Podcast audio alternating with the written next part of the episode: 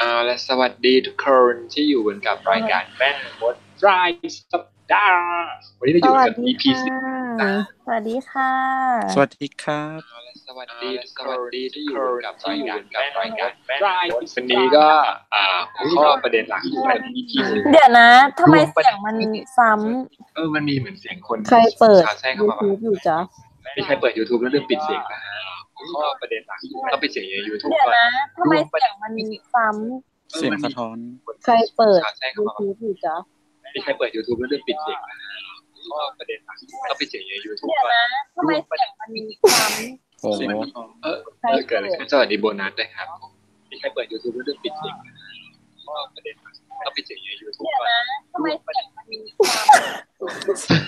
นซ้ำมันเอ็กโคหลายรอบมากฮัลโหลฮัลโหลหายไปยังวะเนี่ยเหมือนจะกลับมาเป็นเหมือนเดิมแล้วโอเคอ่าโอเคเดี๋ยววนอีกรอบนึงวันนี้อยู่กับ อี พี ที่สี่แล้วนะฮะของแม่มดรายสัปดาห์หัวข้อที่เราจะคุยกันวันนี้คือประเด็นที่แบบจะกลับมาเป็นเข้าใจผิดมากมายเกี่ยวกับแฮร์รี่พอตเตอร์แบบเข้าใจผิดกันมานานมากแบบนี้อยู่กับประเด็นที่ของแม่มดรายเชื่อกันมาแบบผิดที่เราคิดกันมาแบบผิดอะไรอย่างเงี้ยคือเราจะเอาเข้าใจรวมในวันนี้เกี่ยวกับแฮร์รี่พอตเตอร์แบบเฮ้ยยังยังไม่หยุดเลยอ่ะประเด็นที่ของช่วยด้วยที่เราคิดกันมาแบบอะไรขึ้นเราจะเข้าใจรวมในวันนี้กับแฮร์รี่พอตเตอร์แบบเฮ้ยยังไม่หยุดเลยช่วยด้วยที่เราคิดกันมาแบบอะไรขึ้นเราจะเข้าใจรวมในวันนี้กับแฮร์รี่พอตเตอร์แบบเฮ้ยยังไม่หยุดพี่โตปิดยังแบบอะไรขึ้นเราจะเข้าใจรวมในวันนี้ว่าเฮ้ยยังไม่หยุดเอ่อนี่ใครเปิดลำโพงอยู่อะไรอย่างงี้ป่ะไม่นะเราเราใส่หูฟังฝั่งแม่ก็ใส่หูฟังครับพลอยก็ใส่หูฟังจ้านี่ใครเปิดลำโพงอยู่อะไรอย่างงี้ป่ะก็คือ YouTube ปิดหมดเราไม่ได้เปิด YouTube อันนี้ก็ไม่ได้เปิดไม่ได้เปิดเน็ตใครเออร์เลอร์หรือเปล่าคืออะไรอ่ะเกิดจากพี่เหรอไม่รู้ต่อเลยมันยังเป็นอยู่มั้ยเนี่ยตอนนี้ไม่เป็นแล้วเข้าเรื่องเหรอรู้สึกเกรงใจคนฟังมากเลยขอโทษนะไม่รู้เหมือนกันว่าเกิดอะไรขึ้นอ่าโอเคนะฮะเอาประเด็นแบบเบาๆซอฟๆแรกๆก่อนละกันคือประเด็นที่แบบคนเข้าใจผิดที่สุดคือถ้าเกิดคนที่ไม่ได้อ่านหนังสือเลยอ่ะเขาก็จะเข้าใจว่าสัญลักษณ์ของบ้านเลเวนคลอว์อ่ะคือนกเรเว่นซึ่งจริงๆแล้วอ่ะสัญลักษณ์บ้านเลเวนคลอว์อ๋อคือนกอีอันนี้เป็นประเด็นที่แบบคนดูหนังหลายคนจะเข้าใจผิดล่าสุดคือมีคนมาถามว่าอ้าวนกเรเวนมันเป็นสัญลักษณ์ของบ้านเลเวนคลอว์ไม่ใช่หรอครับทำไมลีตาถึงอยู่บ้านเลเวนคลอว์แล้วก็เลยแบบเอ๊ะทำไมก็ถึงเข้าใจอย่างนั้นล่ะมันไม่ใช่เนอะคือว่าสัญลักษณ์ของบ้านเรเวนคลอว์อ่ะมันคือนกนี่ของเมียต้องเสริมเออมันคือนกอินทรีแต่การที่มันเป็นนกเรเวนอ่ะเนื่องจากว่าภาพยนตร์อ่ะทีมออกแบบอ่ะอันนี้น่าจะต้องโทษมินาริมาหรือต้องโทษใครวะลุงป้าลุงป้ามินาริมาต้องโทษลุงป้าหรือโทษใครดีอ่ะโทษใครดีคงไม่ชัวร์ว่าอันเนี้ยมินาริมาเป็นคนทำหรือเปล่าเออแต่มันก็หลุดรอดออกมาจนจนกระทั่งหนังออกครบแปดภาคแล้วป้าก็ปล่อยเบลอๆมาตลอดแล้วป้าก็ปล่อยเบลอมาจนทุกวันนี้เออแล้วก็เลยแบบเออไม่มีใครทักทักทายตักเตือนหรือเอะใจอะไรเลยเหรอ เจ เค ก็ปล่อยผ่านจริงๆมันอาจจะมันอาจจะถ้าเกิดว่าป้าทักแล้วเปลี่ยนอะแล้วว่ามันจะมีผลเยอะมากๆเพราะว่าสินค้าทุกอย่างอะมันถูกผลิตขึ้นมาแล้วมูลค่าหลายล้านทั้งเสื้อคลุมเสื้อของที่ระลึกแล้วยังจะขายไลเซนส์ให้คนอื่นอีกถ้าเกิดอยู่ๆป้ามาแบบหยุดเดี๋ยวนี้เปลี่ยนเปลี่ยนโลโก้แล้วของทั้งหมดที่ผลิตมาทั่วโลกก็จะอ้าวเป็นราคาแต่คือถ้าเกิดทักตั้งแต่ภาคแรกอ่ะก่อนที่มันจะบูมอ่ะอาจจะแบบมีปัญหานี้หรือเปล่าเออคือแต่ภาคแต่ภาคแรกๆป้าก็ไม่ค่อยได้มีส่วนร่วมตัดสินใจอะไรมากเท่าไหร่ให้แต่ข้อมูลแล้วก็อนุญาตให้ทำเอออาจจะเป็นส่วนหนึ่งของเหตุผลด้วยเออก็คือผิดไปแล้วก็เออช่างมันเถอะอะไรอย่างเงี้ยเนาะปล่อยไปเลยไปก็บอกนกๆเหมือนกันอ่ะใช่แต่นี่ก็เคยมีกรณีไงที่แบบ เคยไปสวนสนุกใช่ป่ะเรามีแม่ลูกอะเถียงกันว่าแบบเออว่าทำไมสัญลักษณ์อะมันเป็นนกเรเวนกับนกแต่เด็กอะเขาอ่านหนังสือไงเข้าหนังสือก็เถียงแม่ว่านี่มันนกอินทรีแม่นกอินทรีความจริงอะแล้วแม่ก็ว่าบ้าเหรอในหนังมันเป็นนกอันนี้นกเรเวนนกอีกานางบอกว่าอีกาด้วยซ้ำไม่ใช่นกเรเวนมันเป็นอีกาอะไรอย่างเงี้ยเราก็แบบด้วยความที่แบบคันปากอยากเผือกนะครับแล้วก็ได้ทำการสอนรู้สอนเห็นนะครับสอนแม่ลูกคนนั้นแล้วก็แบบนี่มันเป็นอย่างนี้เดี๋ยวเราให้ฟังแล้วก็แบบเราเราเราเราสองแม่ลูกนั้นก็แบบอ๋ออย่างนี้นี่เองเนี่ยแสดงว่ามันแบบทุกคนมันเข้าใจผิดไปหมดเลยที่หนักกว่านั้นคือคิดว่าเป็นอีกาด้วยอะไรอย่างเงี้ยเออแต่คนบางคนอาจจะเข้าใจผิดแล้วแบบจริงๆเราว่านะหลายอย่างอ่ะที่คนเข้าใจผิดหรือจำมาผิดอ่ะมันเกิดจากการที่หนึ่งอ่ะดูแต่หนังสองก็คือก็คือแบบเหมือนแยกไม่ออกอ่ะว่าอันไหนเป็นแคนนอนแบบหมายถึงว่าเป็นเรื่องจริงของ เจ เค แล้วอันไหนที่เป็นสิ่งที่แฟนมโนขึ้นมาเองอ่ะแฟนบางบางทีอ่ะเราเห็นข้อมูลเป็นภาษาอังกฤษเนี้ยแล้วเราก็คิดว่าเฮ้ยมันถูกแน่ๆแต่จริงๆแล้วมันไม่ถูกบางทีแบบมันเป็นคนในทัมเบลอร์แบบแต่งขึ้นมาเองอะไรอย่างเงี้ยแต่งขึ้นเหมือนประมาณว่าแบบ what if ถ้าเกิดว่ามันมีอย่างนี้เกิดขึ้นเราคิดว่ามันน่าจะเป็นอย่างนี้ก็เขียนมายืดยาวบรรยายความเพ้อของตัวเองแบบว่าเมากาวนิดหน่อยอะไรเงี้ยใส่จินตนาการลงไปเยอะๆแต่ว่าบางคนอ่านอ่ะเขาอาจจะไม่ได้อ่านครบทุกบรรทัดแล้วอาจจะไม่ได้อ่านหมายเหตุหรือแฮชแท็กหรืออะไรที่บอกว่าอันนี้ไม่ใช่ของจริงนะฉันมโนเองแล้วก็แบบกดแชร์กดรีบล็อกรีทวีตกันไปจ้าแล้วก็พอยอดแชร์มากมายแล้วมันก็แมสแล้วคนก็คิดว่าโอ้อันนี้มันต้องจริงแน่ๆเลยแล้วที่หนักกว่าคือคนมักจะเชื่อเชื่อใจว่าฝรั่งคือความถูกต้องอ่ะซึ่งไม่รู้ว่าจริงไม่ถูกแต่ไปวงเพราะว่าหลายทีฝรั่งที่เชี่ยวชาญเรื่องการโกหกที่สุดแล้วฝรั่งคือเขาสามารถมโนเหมือนเรานี่แหละทำเออเขาก็มโนเหมือนคนไทยนี่แหละเขามีความสามารถในการเข้าใจผิดเหมือนคนไทยคิดเองแบบคนไทยมโนได้เหมือนคนไทยทำอะไรอย่างเงี้ยคือทั่วโลกอะเป็นเหมือนกันหมดเว้ยฉะนั้นเราไม่ควรมาตั้งเป็นมาตรฐานว่าข้อมูลที่เป็นภาษาอังกฤษคือข้อมูลที่เชื่อถือได้เสมอไปมันไม่ใช่เลยตราบใดที่ยังไม่เด็ดลอดออกมาจากป้าเราก็ยังไม่สามารถยืนยันได้แม้แต่ที่เป็นภาพที่เขียนว่าโดย เจ เค Rowling ก็ยังยืนยันไม่ได้ว่านั่นคือ เจ เค Rowling จริงๆคุณต้องไปหาแหล่งที่มาให้เจอว่านี่มาจาก เจ เค Rowling จริงๆเมื่อไหร่วันไหนยังไงต้องมีเอกสารที่ชัดเจนนะไม่ใช่แค่แบบรูปภาพที่ใครบอกแล้วก็บอกว่าโดย เจ เค Rowling ก็ได้อ่ะคือมันไม่ใช่เว้ยคือใครๆมันก็ทำได้ปาก็คือเพียงคุณมี Photoshop อยู่ในมือคุณก็พิมพ์ข้อความคุณก็แปะรูป เจ เค Rowling เออพี่เขียนว่า Harry Potter อ่ะเสียชีวิตในปีสองพันสิบเก้าอย่างเงี้ยแล้วก็เขียนว่าโดย เจ เค Rowling คนก็จะเชื่อแล้วก็พากันแชร์กันอย่างรวดเร็วซึ่งไม่หาข้อมูลอะไรทั้งสิ้นเออใช่ใช่ใช่มันมีอย่างเยอะจริงๆแล้วคือมันไม่ได้มีเฉพาะในแฟนดอมแฮร์รี่นะไอเรื่องเรื่องแบบเรื่องการเชื่ออะไรอย่างเงี้ยคือคือมันมีในทุกวงการอ่ะเอาง่ายๆสุดเลยก็คือในกลุ่มไลน์ครอบครัวจ้ะมะนาวโซดารักษาอะไรอย่างนั้นเป็นต้นมะนาวโซดานักจิตวิทยาบอกว่าอะไรอย่างเงี้ยใช่นักจิตวิทยาบอกว่าแต่จริงๆคือไม่ใช่คือแกอยากบอกเองแต่ว่าแกไปเอาชื่อเขามาอ้างมีคนบอกว่าเลเวนคลอว์บ้านลูกเมียน้อยโอ้บ้านบางทีก็แบบจริงๆมันก็ดูจืดจางนะเพราะว่าด้วยความที่บ้านเลเวนคลอว์อ่ะเหมือนขาดตัวละครที่แสดงจุดเด่นของบ้านเลเวนคลอว์แบบชัดๆออกมาคืออาจจะมีคนบอกว่าเอ้ยเรามีลูน่าไงแต่ว่าเธอลองคิดดูว่าคือลูน่าเป็นตัวละครที่ extraordinary ไปหน่อยไหมคือแบบว่าแบบอยู่เหนือมีนของเด็กบ้านเลเวนคลอว์ทั่วไปคือในเลเวลที่แบบเข้าถึงยากไปนิดนึงคือเหมือนเป็นมิเออเขายูนิคเขาเขาแบบเอกโรติกอ่ะใช่เขาเอกโรติกนิดนึงเพราะฉะนั้นเนี่ยเหมือนแต่ว่าเรายังไม่มีตัวแทนของเด็กเลเวนคลอว์ทั่วทั่วไปอ่ะอย่างโชแชงเนี้ยคือเราก็ยังไม่เห็นไม่ไม่เห็นบทบาทของเธอมากเท่าไหร่ก็เหมือน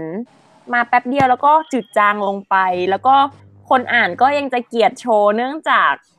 เรื่องบางบางคนก็ไม่ชอบหน้าโชว์ตั้งแต่ตอนได้จูบแฮร์รี่อะไรอย่างนี้บางคนก็บอกว่าแบบเพราะว่าเป็นเพื่อนกับมาริเอตต้าเพื่อนโชว์เนี่ยทำให้กอร์ทานาวัดอซวยนู่นนั่นนี่ก็เกลียดโชว์กันไปอีกอะไรอย่างเงี้ยก็คือเป็นตัวละครที่จืดจางไปสรุปว่าไม่เป็นเขาไม่มีตัวละครที่แบบที่เป็นตัวแทนบ้านที่ทำให้คน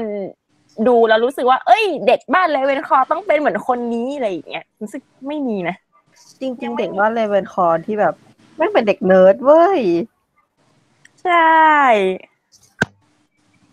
คือเลเวนคอร์มีสิทธิ์เป็นตัวเองด้วยป่ะนั่นคือความจริงจริงๆอ่ะเลเวนคอร์เป็นแบบเหมือนฉลาดแบบใฝ่รู้มีไหวพริบดีอะไรอย่างงี้อีพวกสอบอะไรที่หนึ่งของโรงเรียนนะน้องคือต้องรอแค่ว่าให้ให้เลเวนคอร์มีแบบตัวละครเด่นขึ้นมาสักตัวหนึ่งในในแฟนตาสติกบีสต์หรือในภาพยนตร์แห่งอนาคตเมื่อไหร่ไม่รู้อะไรอย่างเงี้ยตัวนั้นเลเวนคอร์ก็คงจะเฉิดฉายขึ้นมาแต่เนื่องจากว่าก่อนหน้านี้เนี่ยฮัฟเฟิลพัฟอ่ะเป็นบ้านที่ดรอปที่สุดในเรื่องเลยแล้วพอแบบมันมีแฟนตาสติกบีสต์ขึ้นมามันเลยทำให้แบบฮัฟเฟิลพัฟที่เคยจมหายไปตีตื้นแซงแซงทุกคนขึ้นมาแซงกระทั่งสลิธีรีก็เหมือนจะโดนหวนหมอกไปวูบนึงเลเวนคอร์ก็คงได้แต่หวังว่าแฟนตาสติกบีสต์อาจจะเล่าถึงหรือมีใครเด่นๆหรือต้องรออีกว่าหลังจากนี้อีกหกปีถัดไปแบบอีกสิบปีอาจจะมีหนังเรื่องใหม่ที่เลเวนคอร์เป็นแบบตัวเด่นไหมถ้าเจเคโรลลิ่งยังไม่ตายก็อาจจะได้เห็นหรือต้องรอเจเคตายถึงจะได้เห็นหรือเปล่าอย่างนั้นอ้าวถ้าเจเคตายเหรอมันก็ไม่ใช่กันแล้วคือเรื่องพวกนั้นก็จะไม่ใช่เรื่องจริงแล้วนะให้ให้ลูกเขาเขียนมั้ยเจสสิก้าให้เจสสิก้าเขียนเจสสิก้าบอกว่าฉันอยากจะบอกว่าฉันเขียนให้มันเลิกลาจบเลยเอ่อสรุปก็คือประเด็นเรื่องบ้านเลเวนคอร์เนี่ยสัญลักษณ์ของบ้านเนี่ยคือนกอินทรีไม่ใช่นกเรเวนไม่ใช่อีกาอย่าไปเชื่อโลโก้ในหนังใช่แล้วก็สีประจำบ้านที่คนชอบเข้าใจผิดเพราะว่าของที่ผลิตออกมาเนี่ยมันชอบผลิตเป็นสีน้ำเงินคู่สีฟ้าหรือไม่ก็สีน้ำเงินคู่สีเทาแต่จริงๆแล้วสีของบ้านเลเวนคอร์อ่ะมันคือสีน้ำเงินกับสีบรอนซ์ใช่บรอนซ์หรือทองแดงอ่าเป็นสีแบบทองแดงแต่ทีนี้ว่าพอเอามาคู่กันมันอาจจะไม่ค่อยสวยคู่สีมันไม่สวยไม่ค่อยสวยของที่ขายส่วนใหญ่มันก็เลยกลายเป็นน้ำเงินกับฟ้าหรือน้ำเงินกับเทามากกว่าน้ำเงินกับบรอนซ์ใช่มันคือการตลาดใช่เขายังต้องคิดในคำนึงถือว่าความขายได้อยู่เพราะว่าตอนนั้นเคยพยายามที่จะทำแบบสีฟ้ากับสีทองแดงอยู่ว่ามันค่อนข้างต่างกันต่างกันแบบมันไม่ลงตัวถ้าตรงข้ามอ่ะสีที่มันเออมันมันตรงข้ามกันเกินไปค่อนข้างหลุดไปมากด้วยเหมือนมันเป็นสีโลหะกับสีธรรมชาติอ่ะแล้วพอเป็นสีโลหะกับสีธรรมชาติมันเลยดูแบบยากอ่ะเออเอาเป็นว่าจบตรงนี้แล้วกันประเด็นแรกทำให้เสียเวลาประเด็นที่สองคือประเด็นความเชื่อผิดๆที่บอกว่านาคินีคืองูตัวแรกที่แฮร์รี่พอตเตอร์ปลดปล่อยออกมาจากบ้านสันเลยคลานไม่ใช่โอ้ยอันนี้คือไม่ไหวมากเวอร์ก็อันนี้ยังไงดีบางคนมีมีใครที่แบบลืมเรื่องงูในแฮร์รี่ภาคหนึ่งไปแล้วหรือเปล่ามีใครนึกไม่ออกไปว่าเป็นงูตัวไหนคือแฮร์รี่อ่ะตอนภาคหนึ่งที่แฮร์รี่อ่ะไปเที่ยวสวนสัตว์กับครอบครัวเดิร์สลีย์แล้วแฮร์รี่ก็เข้าไปที่บ้านสัตว์เลื้อยคลานใช่ไหมแล้วก็ไปเจอกับงูเหลือมบราซิลแล้วแฮร์รี่ก็เลยปล่อยงูตัวนั้นออกมาแล้วก็มีในภาพยนตร์น่ะก็ไม่ใช่งูเหลือมบราซิลด้วยแต่เป็นงูเหลือมพม่าเป็นจริงๆเราไม่ควรจะมานั่งจับผิดหนังอย่างนี้ป่ะไอ้เรื่องจับผิดหนังกับหนังสือจริงๆควรจะต้องแยกไปเป็นอีกเอพิโซดนึงไหมใช่ใช่คนจะต้องแยกออกไปเยอะอาจจะพูดอะไรอีกเดือนอธิบายอธิบายความแตกต่างให้เห็นอ่าต่อเลยพลอยแล้วทีเนี้ยมันก็มีคนแบบมโนเก่งหรืออาจจะอ่านหนังสือแล้วอาจจะอ่านไม่แตกหรือว่าไม่ว่าจะอะไรก็ตามก็มีคนไปมโนว่างูตัวเนี้ยคือนากินีของโวลเดอมอร์ซึ่งจริงๆแล้วมันไม่ใช่มันเป็นงูคนละตัวกันคือนากินีเนี่ยเป็นงูเป็นงูที่ตัวใหญ่แล้วก็ไม่ได้บอกว่าเป็นสายพันธุ์อะไรแต่ว่าคือเป็นแบบเป็นงูตัวใหญ่ๆที่ในในหนังสือบรรยายว่ามันใหญ่มากไงแต่หาที่งูตัวที่แฮร์รี่ปล่อยออกมาคือมันมันไม่ใช่อ่ะมันเป็นงูเหลือมบราซิลซึ่งแบบลักษณะมันก็ไม่ใช่อย่างมันไม่มีอะไรที่แบบบรรยายแล้วมันไม่มีอะไรที่ใช่เลยเออมันไม่มีอะไรที่ใช่คือมันเหมือนแบบไม่ใช่อ่ะแค่ด้วยเพศก็ไม่ใช่แล้วอ่ะ เออใช่ในงูงูงูเหลือมบราซิลหรืองูเหลือมพม่าหรืองูอะไรก็แล้วแต่ที่อยู่ในสัตว์บ้านสัตว์เลื้อยคลานที่แฮร์รี่พอตเตอร์ปล่อยมาเนี่ยเป็นตัวผู้ส่วนอาคินีคือตัวเมียนี่คือเรื่องที่คุณไม่สามารถเอามาบอกว่ามันคือตัวเดียวกันได้แล้วว่ะคนที่ทำเรื่องนี้ออกมาก็คือฝรั่งอีกแล้วฝรั่งก็เขียนออกมาแล้วคนก็แชร์กันยิ่งใหญ่มากแล้วครั้งหนึ่งอ่ะพี่เคยแบบไปบอกว่าเฮ้ยมันไม่ใช่นะพยายามอธิบายเขาบอกว่าก็ฝรั่งบอกมาดิคะแล้วก็เลยแบบแล้วไงเนี่ยฝรั่งคนนั้นไม่ใช่เจเคโรลลิ่งมึงอย่าเชื่อกดไลค์กดไลค์ส้มจุกไม่คือเลยแบบนี่ต้องแบบเปิดหนังสือแล้วเอามาอ่านให้ดูว่าเนี่ยเขาบอกว่าเป็นตัวผู้แล้วนางกินคือตัวเมียไงฮะมันจะเป็นตัวเดียวกันได้ยังไงคือยังไงงูงูเสียงเสียงเสียงพี่โจท้าต่อยมากอ่ะคือยังไงเออคือยังไงฮะคือคือนะนากินีมาเลดิกตัสมานี่ก็คือแบบหักล้างนี่อย่าง completely แล้วนะเอาจริงใช่ใช่คือมันแค่เพศก็หักล้างหมดแล้วอ่ะจบแล้วแค่นั้นเลยคือแบบโยงไม่ได้แล้วจบก่อนคุณบาเดียอันไหนๆพูดเรื่องงูแล้วพูดเรื่องนี้นากินีตัวสีอะไรสีเขียวหรือเปล่าคือเรื่องงูเขียวเนี่ยโดนฝังหัวกันมาแบบไม่ใช่แค่ไม่ใช่แค่คนรุ่นใหม่แต่แบบนักอ่านรุ่นเก่าก็โดนกันมาเยอะมากแล้วเชื่อกันมาหนักหนักแน่นมากว่างูนากินีเป็นสีเขียวเชื่อผิดมาเป็นสิบปีอ่ะก็ผิดแบบใช่ผิดกันในหนังในหนังมันแบบเกรดเกรดสีแบบย้อมสีซะแบบเขียวปีใช่ขนาดนั้นอ่ะมันก็เลยดูแบบออกเขียวๆอ่ะเออคือเหมือนด้วยบรรยากาศของหนังมันย้อมสีนะแล้วมันก็เลยดูแบบซึ่งจริงๆมันไม่ได้เขียวแล้วก็เจ เค โรลลิ่งก็ไม่เคยระบุสีคือวันนั้นน่ะเขียนเรื่องนากินีอยู่แล้วเราก็แบบนากินีมีสีเขียวไงมันเคยเขียนบอกในหนังสือไงแล้วเราก็พยายามไปพดค้นแบบหาพวกเว็บอะไรนะ เอ็กซ์ พี Lexicon ใช่ป่ะแล้วก็พวกวิกิต่างๆที่แบบระบุว่าสีเขียวนางก็บอกว่าระบุว่ามีอยู่ในหนังสือแต่ไม่มีหนังสือเล่มไหนที่เขียนว่าเป็นสีเขียวเลยอ่ะคือแบบเอาอีบุ๊กมาเปิดเสิร์ชหาแต่เป็นคำๆเลยอ่ะเพื่อที่จะเช็คว่ามันมีไหมไม่มีบอกแค่ว่าเป็นแบบงูใหญ่ตัวเท่าขาเท่าขาผู้ชายนะคนนะแล้วแบบยาวแล้วก็แบบไม่มีการพูดถึงตรงไหนที่บอกสีเลยสักนิดนึงในพอตเตอร์มอร์ในเพจเพจทูสกรีนอะไรก็ใดๆก็ไม่มีเลยแล้วนี่แล้วนี่ก็เลยไปบวกไปบวกกับทาง เอส พี Lexicon น่ะคนคนเขียนเว็บอ่ะบอกเขาว่าเอ่อขอโทษนะฮะนากินีสีเขียวเนี่ยเอามาจากตรงไหนหรอฉันหาในหนังสือไม่เจอแล้วเขาก็แบบขอเวลาไปหาประมาณอาทิตย์กว่าๆเขาก็บอกว่าฉันหาแหล่งอ้างอิงยืนยันไม่ได้แล้วจริงๆแต่โอเคมันไม่ได้อยู่ในหนังสือฉันขอโทษละกันแต่ฉันแก้ไขให้ซึ่งตอนเนี้ย เอส พี Lexicon น่ะเขาก็เปลี่ยนออกไปแล้วสีเขียวไม่มีอยู่ในนากินีแล้วแต่ว่าในวิกิน่าจะยังมีอยู่วิกิจริงๆก็เชื่อไม่ได้นะเพราะว่าเพราะว่าเขาแก้ข้อมูลก็ได้เออใครแก้ข้อมูลก็ได้แล้วก็แบบก็ดูส่วนใหญ่ก็คืออ่านจากพอตเตอร์มอร์อ่านจากอะไรก็ไม่รู้คือจริงๆมันมันบางอันมันก็มีเรฟเฟอร์เรนซ์น่ะแต่ว่าแบบมันก็มันต้องเช็คเรฟเฟอร์เรนซ์ค่อนข้างเยอะเหมือนกันมันก็เช็คเรฟเฟอร์เรนซ์ว่าไอ้ที่เขาเอามาอ้างอ่ะมันใช่หรือเปล่าเหมือนอย่างบางทีเขาอ้างบอกว่ามันคืองานเอามาจากงานคอนเซปต์อาร์ตหรือเอามาจากเบื้องหลังอ่ะคือคำว่ามันเป็นเบื้องหลังและคอนเซปต์อาร์ตอ่ะมันคือสิ่งที่ยังไม่ได้ถูกนำมาใช้จริงอ่ะเออไอสิ่งที่ไม่ได้ถูกนำมาใช้จริงอ่ะมันไม่สามารถเอามายืนยันได้ว่ามันจริงนี่พูดเรื่องคอนเซปต์อาร์ตเดี๋ยวขึ้นอีกเรื่องนากินีเดี๋ยวขึ้นเออรูปนากิโนมีโนมอ่ะนะเออไหนๆก็ขึ้นแล้วเหนื่อยใจอ่ะเรื่องนากินีมีโนมคือว่าคือว่าหลังจากที่เรารู้ว่านากินีเนี่ยเป็นมาเลดิกตัสใช่ไหมก็มีคนไปขุดรูปคอนเซปต์อาร์ตขึ้นมารูปหนึ่งที่เป็นรูปว่าโวลเดอมอร์อ่ะดูดนมนากินีแล้วก็เป็นรูปได้ไหมอ่ะขึ้นรูปได้ไหม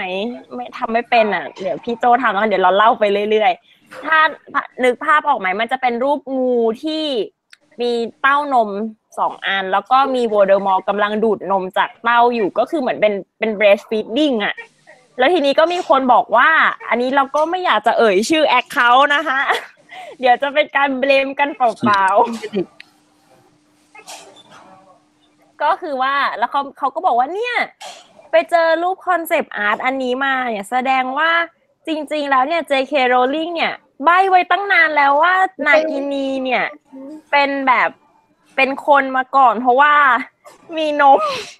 ไม่ใช่โว้ยไม่ใช่ไก่เห็นตีนงูงูเห็นนมไก่นะซึ่งซึ่งคนคนเชื่อเยอะมากรีทวีตเยอะมากแล้วก็แบบขึ้นให้แล้วอึ้งอึ้งกันเยอะมากแบบเอ้ยจริงด้วยเนี่ยเจเคเจ๋งอีกแล้วที่แบบหินซ่อนอะไรไว้ต้องเป็นสิบปีซึ่งในความจริงคือมันไม่ใช่มันไม่จริงคือคุณจะมาเชื่อคอนเซปต์อาร์ตไม่ได้เพราะว่าคือมันเป็นคอนเซปต์อาร์ตที่มันแบบคือเออเห็นแล้วมองบนแล้วเราก็เลยไปถามเขาว่า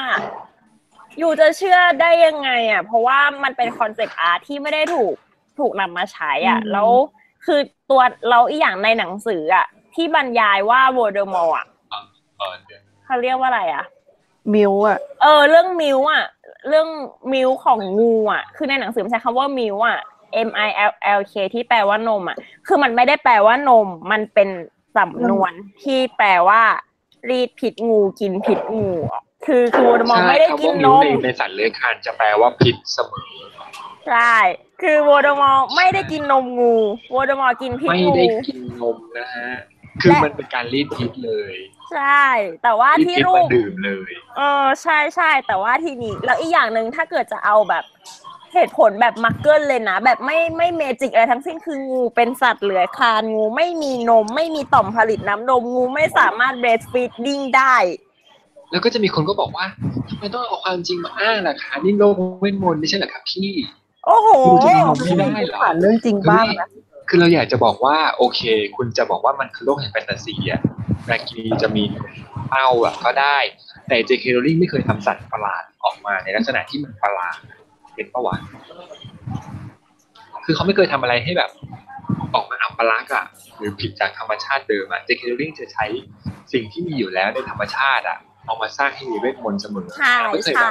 ทำอะไรให้อัปลักษณ์น่าเกลียดน่ากลัวสิ่งที่น่าเกลียดน่ากลัวที่สุดในโลกของแฮร์รี่พอตเตอร์คือลอร์ดโวลเดอมอร์นั่นคือน่าเกลียดน่ากลัวที่สุดแล้วซึ่งก็ไม่ได้น่ากลัวเท่าไหร่กับการที่แบบคนหน้าเป็นงูแล้วก็อาจจะมีคนสงสัยว่าอ้าวแล้วในเมื่อมันเป็นคอนเซปต์อาร์ตอะแล้วทำไมถ้ามันไม่จริงแล้วทำไมคนวาดเขาวาดอย่างนี้ก็คือต้องบอกก่อนว่าคนวาดอะเขาก็อ่านหนังสือแล้วเขาก็ตีความคำว่ามิวเป็นมิวแบบนมแล้วแกก็วาดออกมาแบบนี้แต่ว่าจริงๆแล้วใช่โยนไอเดียแหละเออก็คือเหมือนมันเป็นแค่ไอเดียของเขาแต่ว่าในเมื่อรูปนี้มันไม่ได้ถูกใช้จริงอ่ะคือเหมือนมันไม่ได้ถูกเลือกให้ใช้อ่ะเพราะฉะนั้นเราจะไปบอกมันถูกไม่ได้คือมันเป็นแค่ไอเดียของคนวาดหลังจากที่เขาอ่านหนังสือมาคือเป็นไปได้ว่าเขาเนี่ยอาจจะรู้อยู่แล้วว่ามิวเนี่ยหมายถึงหมายถึงหมายถึงพิษงูแต่ว่าหรืออาจจะไม่รู้ก็ได้แล้วก็วาดออกมาเป็นนมแบบนี้แต่ว่าคือมันมันก็ไม่ใช่อ่ะซึ่งอันเนี้ยเราก็เคยไปไปเถียงไปเถียงฝรั่งแอคเขานั้นมาแล้วแล้วเขาก็แบบเถียงเถียงคนไทยด้วยจริงๆคือเถียงกับคนเยอะมากเรื่องนากินีจะไปตีกับคนอื่นทั่วเลยอ่ะ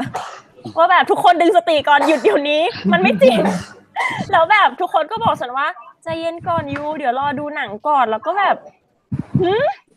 โอเคโอเคเอาที่สบายใจแล้วที่เกียรติพูดแล้วอะไรอย่างเงี้ยคือแบบมันไม่ใช่อ่ะคือยูเราจะเอาคอนเซปต์อาร์ตมาอ้างไม่ได้ใจความสำคัญคืออย่างนี้คือคอนเซปต์อาร์ตเนี่ยมันไม่ใช่มันไม่ใช่แหล่งข้อมูลที่ถูกต้องที่เราจะเอามาอ้างอิงได้อ่ะมันเป็นไอเดียของศิลปินเฉย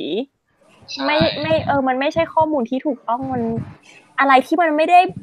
ที่ไม่ได้อยู่ในหนังสือหรือไม่ได้ออกมาจากปาก เจ เค Rowling อ่ะมันเชื่อไม่ได้ขนาดที่ออกมาจาก เจ เค Rowling อ่ะมันยังเชื่อไม่ได้เลยเออสิ่งที่เราจัด เจ เค Rowling ยังเปลี่ยนได้เลยนะฮะก็เอ่ออะไรที่นอกเหนือตัวนั้นก็อย่าไปเชื่อมาก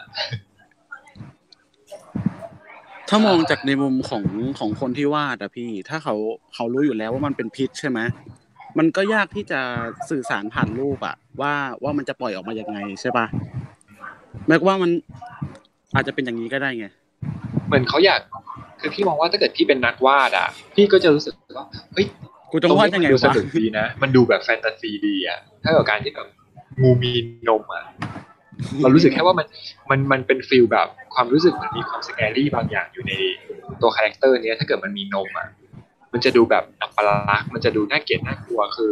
เหมือนหนังฝรั่งส่วนใหญ่จะทำอะไรที่น่าเกลียดน่ากลัวต้องทำให้ดูแบบอัปลักษณ์ทำให้ดูแบบหยิ่ยๆอ่ะแล้วพองูมีนมก็จะดูหยิ่ยๆแบบแปลกอ่ะแล้วก็ดูสวยดีเลยเออแต่ถามว่านางมีความรู้อยู่แล้วไหมโอ้แค่ ก็เหมือนแบบถ้าแต่งไอเดียขึ้นมาแหละแค่นั้นแหละนึกนึกภาพตอนเอานมถูพื้นถลายพื้นไปไม่ออกเลยนมด้านหมดเลยนมด้านหมดเลยนมด้านหมดแล้วมั้งน่ะโอ้โหพูดแล้วเห็นภาพเลยอาจจะแบบอ๋อที่นากินีไม่มีนมเพราะว่าอ๋ออย่างนี้เองแล้วก็คือตอนตอนที่เราอ่านตอนที่เราอ่านอ่ะอ่านหนังสืออ่ะเรานึกถึงว่าโวลเดอมอร์ดื่มพิษงูอาจจะเป็นการที่แบบหางนอนอ่ะรีดพิษงูใส่ภาชนะอะไรสักอย่างเป็นจานแก้วหรืออะไรเงี้ยแล้วก็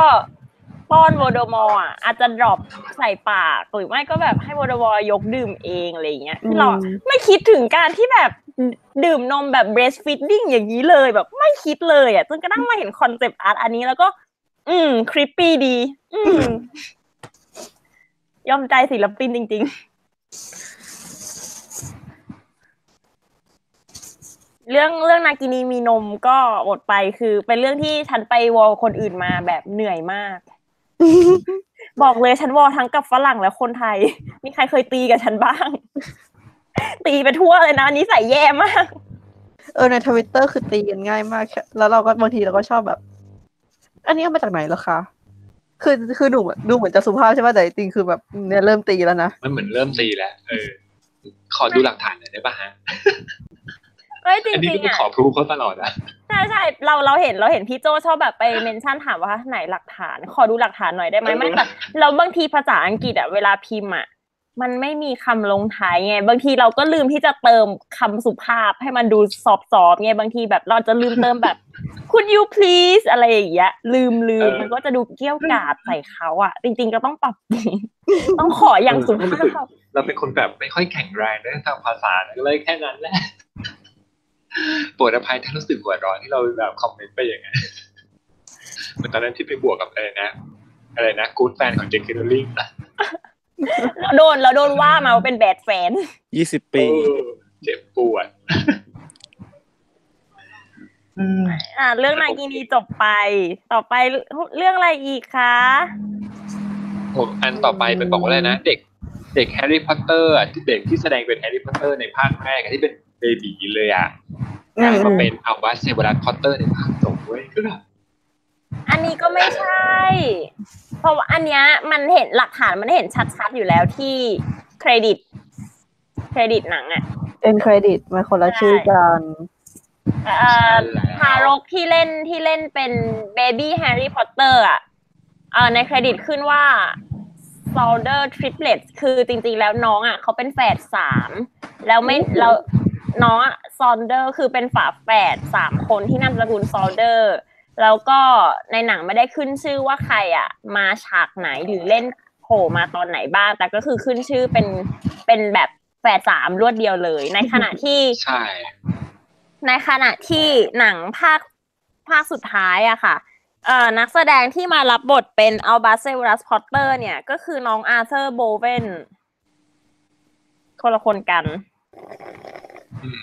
แค่ชื่อก็คนละชื่อแล้วอ่ะนามสกุลก็คนละอันแล้วอ่ะโอเคเฮ้ยบ้าเหรอแกเขาอาจจะเปลี่ยนชื่อก็ได้อ่ะมันก็จะมีผู้หญิงขึ้นมาบวกกับเราอีกแล้วเราก็จะแบบไปดู Twitter น้องไปคนละคนทีนี้ก็เลยแบบต้องไปนั่งหาข้อมูลว่าเฮ้ยแต่ฝาแฝดทั้งสามคนเกิดวันที่สามสิบสิงหาคมหนึ่งเก้าเก้าเก้าในเมืองและอาร์เธอร์โบเวนเกิดวันที่สิบสี่เมษายนหนึ่งเก้าเก้าแปดในเมืองก็คือวันเกิดคนละวันสรุปว่าเป็นคนละคนแน่นอนโอเคชัดมั้ยยังไม่ชัดอีกเหรอถ้ายังไม่ชัดก็เรื่องของกันกดอื่นนะก่อนอยากขายนะเราเข้าใจว่าแบบบางคนอาจจะต้องการความโรแมนติกอะไรอย่างนี้ป่ะคือทำไมต้องการความอินอะไรอ่ะคืออยากให้แบบอยากให้ภาพยนตร์ต้องการแกมันเก่งมากเลยอ่ะเขาเอานักแสดงคนเก่ามาเธอจะอินกับการใช้นักแสดงคนเก่าเฉพาะตอนที่นี่แหละที่เอาดัมเบิลดอร์กรินเดลวอลกลับมานี่แหละโทบี้กับเจมี่เนี่ยอันนี้คืออันอันนี้คือคนเดียวกันจริงๆจ้าห้ามแซวห้ามแซวเอ่อตีนผมที่สูงขึ้นไปของเจมี่ห้ามห้ามโปรดเข้าใจความแก่ของฝรั่งด้วยตอนแรกก็ตอนแรกก็ไม่มีใครแซวนะพอแบบพอทักปุ๊บพอทักปุ๊บก็ไปส่งเออทักปุ๊บแล้วส่งกันใหญ่อ่าประเด็นประเด็นเด็กเด็กชายภาคแรกกับอัลบัสเซเบรัสพอตเตอร์ก็คือคนละคนกันอันนี้จบนะฮะน่าจะแบบ ถ้าเกิดใครตามมักกะวีน่าจะคอยน่าจะค่อนข้างเห็นพวกนี้อยู่แล้วที่แบบเราพยายามที่จะเอาพวกประเด็นที่เข้าใจแบบบ้าๆบอๆเข้ามาใส่อธิบายไว้ส่วนใครที่อาจจะเชื่ออยู่ก็แล้วแต่มึงไม่แล้วคนที่ไม่ได้ตามมักกะวีก็ก็ยังไงดีอ่ะก็ก็รายชื่อตัวละครน่ะดูใน เอ็ม ดี บี ก็ได้ก็ว่าไปตามความซวยแล้วกันรู้จักไหม ไอ เอ็ม ดี บี อ่ะเออใช่ใช่มันเป็นข้อมูลที่หาเองได้บางคนยังไม่รู้เลยว่าคำว่าคำว่า triple solder อะไรทุกอย่างอยู่นั่นน่ะ triplet triplet เออเออเออ triplet triplet solder เนี่ยเป็นคำบอกว่าเป็นแฝดสามอ่ะบางคนยังคิดว่า triplet คือชื่ออ่ะแล้วก็ solder คือนามสกุลแต่เฮ้ยแกการเป็นติ่งแฮร์รี่คุณต้องเรียนภาษาอังกฤษด้วยฉันเข้าใจว่าคุณไม่แข็งแรงภาษาอังกฤษเพราะเมื่อก่อนฉันก็เคยคิดเหมือนคุณจนกระทั่งฉันโตขึ้นมากพอฉันเข้าใจว่าอ๋อโอเคคำนี้มันหมายถึงแฝดสามเว้ยมันไม่ได้หมายถึงชื่อเว้ยแต่เวลาอยากรู้ชื่อไอ้อยากรู้ชื่อตัวละครแบบว่าบทนี้ใครมารับบทอ่ะไปไป เอ็ม ดี บี อ่ะช่วยได้เยอะมากพิมพ์พิมพ์ชื่อหนังอ่ะแล้วก็ต่อด้วยอักษรสี่ตัว ไอ เอ็ม ดี บี มันจะขึ้นให้หมดเลยก็เข้าไปดูกันมันก็จะบอกหมดข้อมูลค่อนข้างค่อนข้างถูกได้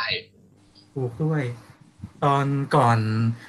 ไอ้ Fanatic Beat สองฉายอ่ะมีสปอยปล่อยไว้ใน เอ็ม ดี บี ด้วยเป็นชื่อตัวละครมาก่อนเยอะมากเพราะว่าเหมือนเขาเขาจะเป็นแบบคล้ายๆฐานข้อมูลเกี่ยวกับหนังใช่ปะมันก็จะมีรายชื่อนักแสดงมีรายละเอียดซึ่งบางทีมันคือการแบบสปอยโดยไม่รู้ตัวอีกที่หนึ่งที่ชอบสปอยคือเลโก้เว้ยแม่งชอบสปอยฉากเพราะว่ามันชอบแบบโคตรเออเอาจริง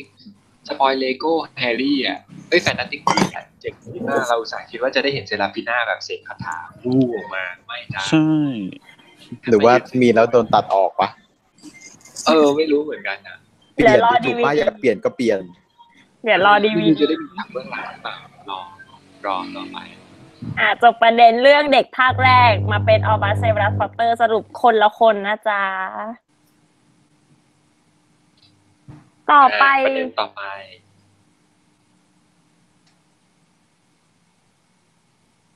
อ้าวพลอยหายไปอีกแล้วยังอยู่ยังอยู่เรื่องต่อไปก็คือเรื่องที่ก็เป็นเรื่องที่คนแชร์กันเยอะมากมากมากทั่วโลกเฟร็ดกับจอร์จเอ่อเรื่องฝาแฝดวีสลีย์หลังจากเฟร็ดตายแล้วจอร์จเสกคาถาผู้พิทักษ์ไม่ได้อีกเลยเพราะความสุขที่สุดของเขาคือการได้อยู่กับเฟร็ดคือมันมันเวอร์มันมันแบบมันมันมาเอามาจากตรงไหนของหนังสือล่ะคะอันเนี้ยคือข้องใจมากจริงคนแรกที่คิดขึ้นมาเนี่ยคือใครอ่ะเราว่าต้องเป็นแอคในทัมเบอร์แน่ๆเลยอ่ะคือเขาบอกว่าตอนที่พี่ไปคุณน่ะมันเป็นมาจากแบบมันมาจากแฟนฟิกแฟนฟิกหรือทัมเบอร์เนี่ยอันนี้ไม่แน่ใจเออแต่มันแบบเป็นความคิดของแฟนๆแน่นอนอ่ะแล้วมันเหมือนแบบมีคนไปอ่านแล้วเกิดจะอินขึ้นมาเว้ยแล้วก็เลยทำภาพแบบทำภาพประกอบบทความของเขาเฉยๆประกอบฟิกอะไรอย่างเงี้ยแล้วคนก็แบบคิดว่าเรื่องจริงแชร์กันใหญ่เลยแต่แต่อันเนี้ยจริงๆนะแบบคือคือยังเห็นคนจนถึงทุกวันนี้ก็ยังเห็นคนแชร์เยอะอยู่อะเรื่องที่ว่าจอร์จเสกคาถาผู้พิทักษ์ไม่ได้ซึ่งมันไม่มีตรงไหนในหนังสือกล่าวถึงเลยคือเราเราเรานักแสดงอะ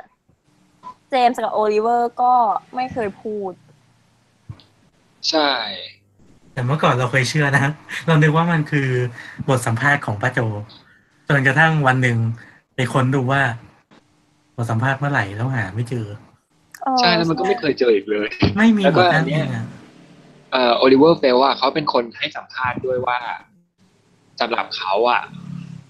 เขาคงนึกถึงคือแบบเขาคงนึกถึงการตายของเฟร็ดนะแล้วก็พยายามมองหาด้านดีๆจากมันนะ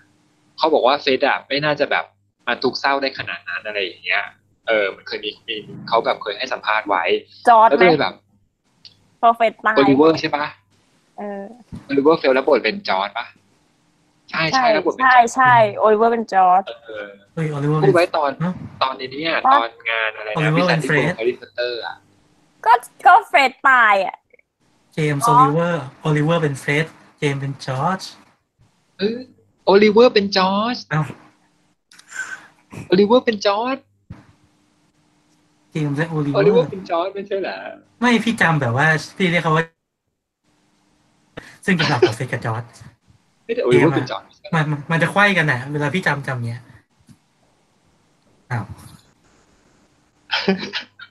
เนี่ยตอนนั้นเนี่ยที่เป็นแบบมันมาจากตอนบทสัมภาษณ์ตอนงานเปิดตัวตอกแดกก้อนนะเมื่อวันที่เมื่อเดือนมิถุเอ่อมิถุนายนสองพันสิบสี่คือโอลิเวอร์เนี่ยเป็นเฟรนด์หรือจอร์จจำไม่ได้นะแต่ตอนนั้นอันนั้นเขียนว่าโอลิเวอร์เปิดให้ก็ได้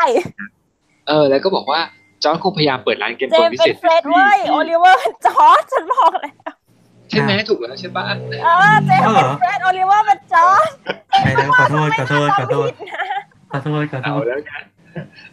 แล้วก็คือเหมือนกับว่าโอลิเวอร์เฟลเนี่ยเขาก็บอกว่า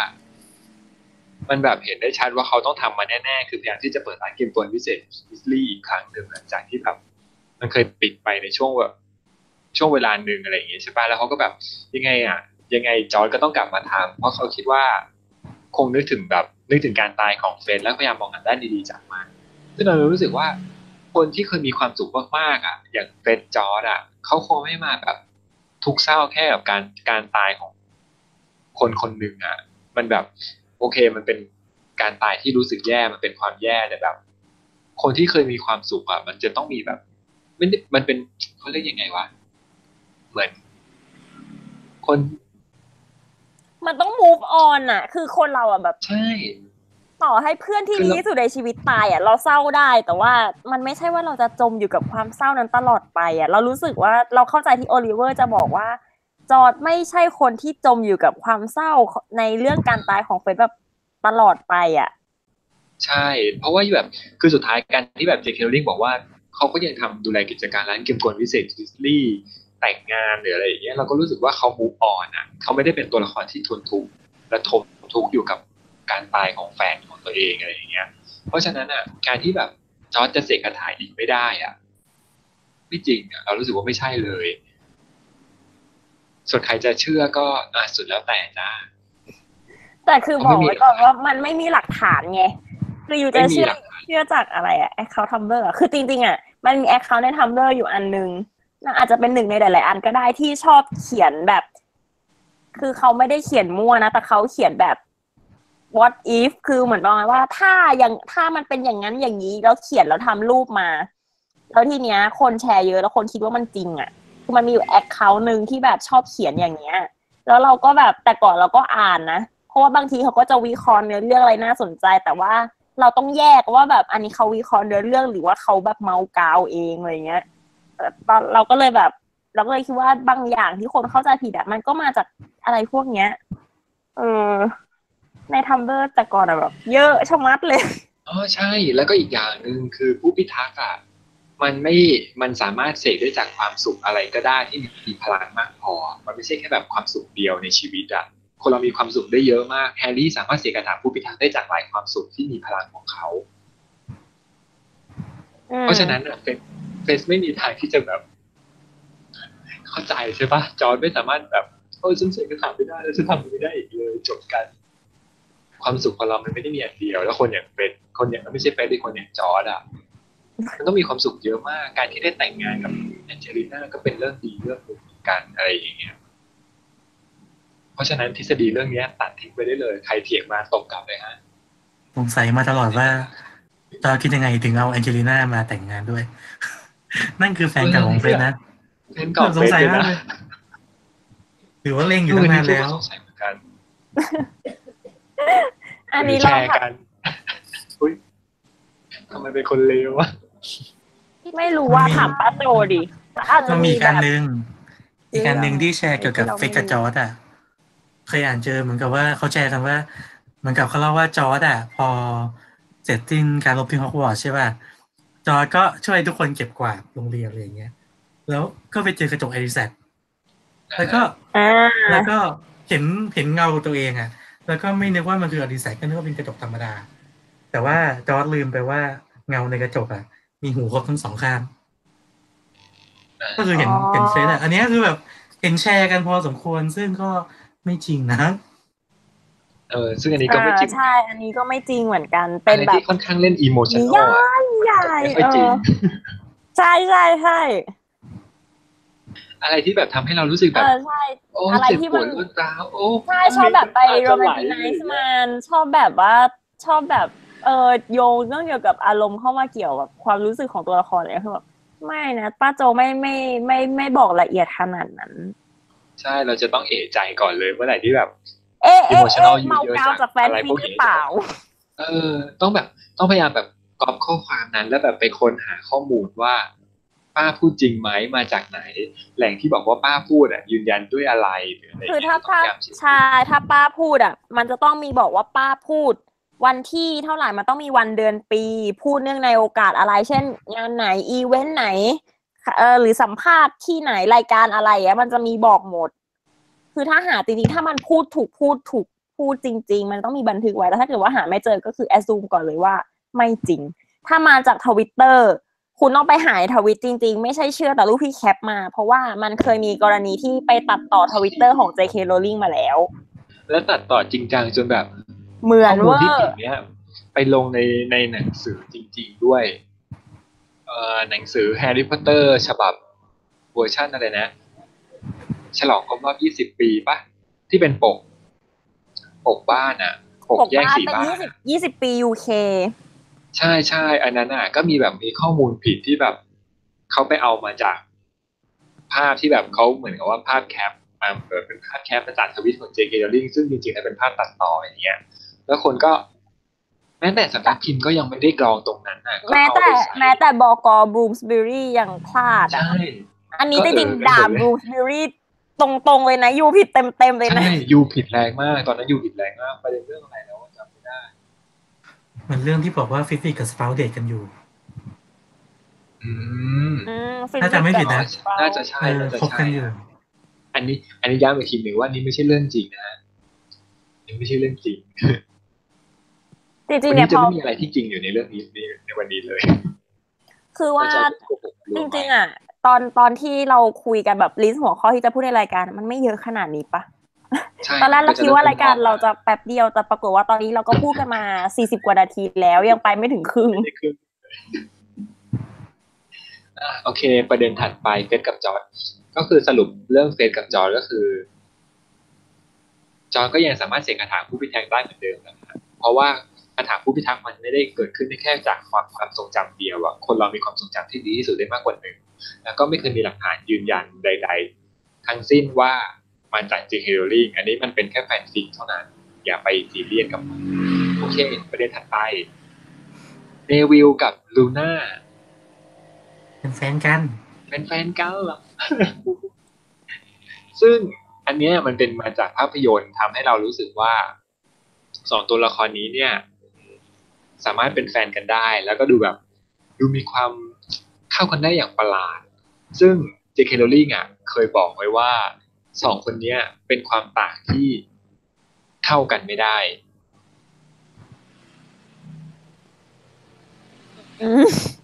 เดี๋ยวพยายามทำความเข้าใจประเด็นนี้คือเราเราก็เชียร์เชียร์ในหนังอยู่นะก็จริงอยู่ในหนังแหละ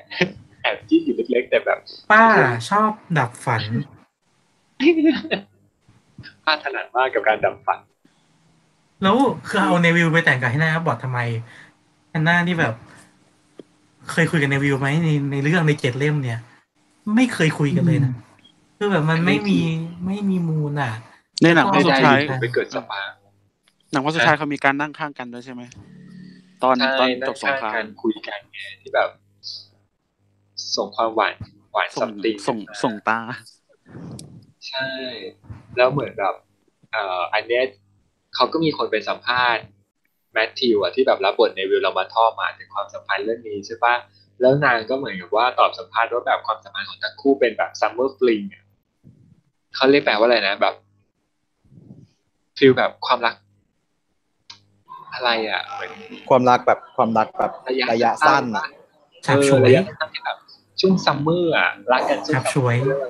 คือฝรั่งเขาจะแบบ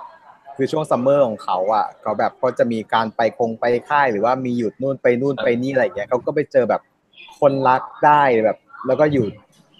ดูใจกันแค่ช่วงซัมเมอร์พอแบบแยกย้ายกันก็เหมือนกับขาดการติดต่ออะไรเงี้ยเขาก็เหมือนกับแบบเป็นแนวๆนั้นนะที่แบบคบกันแบบไม่นานอะไรเงี้ยใช่อย่างเงี้ย ก็สรุปเนวิลกับลูน่าไม่ได้คบกันอืมคือเอาเป็นว่ามันทำให้เราเชื่ออย่างนั้นไปเองน่าจะต้องสรุปประมาณว่าทั้งคู่อาจจะเคยเดทกันอย่างในภาพยนตร์แต่สุดท้ายแล้วเขาไม่ได้เป็นคู่สามีภรรยากันใช้คำว่าอาจจะด้วยนะต้องมีอาจจะขีดเป็นป้ายดอกจันจ้ะ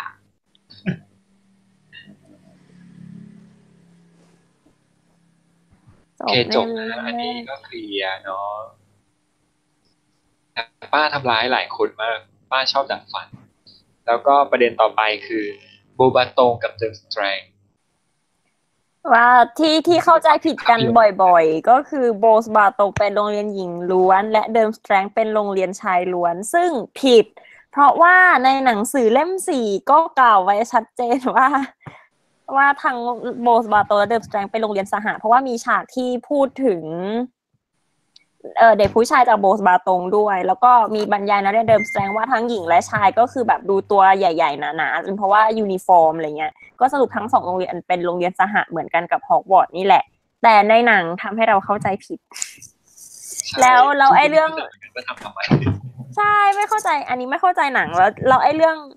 เราโบบาโตงเป็นหญิงล้วนและเดิมแสดงเป็นชายล้วนเนี่ยมันเป็นอะไรที่แบบเราเห็นบ่อยๆในแฟนฟิกคือปกติเราไม่ควรจะไปจริงจังกับแฟนฟิกอยู่แล้วเพราะว่ามันคือการเมากาวของแฟนคลับเองแต่ว่าคือเราก็เป็นคนเนิร์ดแล้วเราพออ่านแฟนฟิกแล้วมันมีอันนี้โผล่มาเราก็แบบจี๊ดจี๊ดนิดนึงแล้วแบบเอ๊ะเอ๊ะมันไม่ใช่แต่ว่าคือเราจะไปแย้งเราจะไปแย้งคนเขียนฟิกมันก็ไม่ใช่เรื่องไหมคือมันแบบมันปัญญาอ่อนมากอ่ะมันเป็นเรื่องมันเป็นเรื่องที่เขาแบบแต่งขึ้นมาเองอยู่แล้วคือมันอาจจะไม่เขาอาจจะรู้แล้วตั้งใจทำให้มันไม่ตรงกับแคนนอนหรือว่าไม่รู้จริงๆก็ได้แต่ว่าคือนึกออกไหมว่าอ่านแฟนฟิกเนี่ยเหมือนอ่านความเมากาวอยู่แล้วอะจะไปหาแบบจะจะไปหาแบบแฝดหรือว่าจะไปทำให้มันตรงตามหนังสือเป๊ะๆมันก็มันก็ไม่ใช่อ่ะ ก็เลยแบบแต่แต่เจอบ่อยจริงๆแล้วก็จี๊ดจี๊ดขึ้นมานิดนึงแต่ก็ยังอ่านต่อไปก็ยังอ่านฟิกคู่ที่ชอบต่อไปเรื่อยๆเหมือนอารมณ์แบบเรื่องเนี้ยบางทีมันเป็นมุกเลยแบบTwitter ที่เขาเขียนเอาหาแต่แบบพอเรารู้ว่ามันเป็นยังไงเรื่องจริงอ่ะแล้วเรารู้สึกว่าก็ไม่หาหว่ามันแบบมันไม่ใช่อ่ะแล้วมันจะแบบจะไปหาตรงไหนเนี่ยใช่ๆเอออันนี้เราก็เจอบ่อยในทวิตคือบางทีเราก็คันปากมากอยากจะบอกมากว่าเธอเธอมันไม่ใช่คือแบบคือบางคนเขียนเอาหาจริง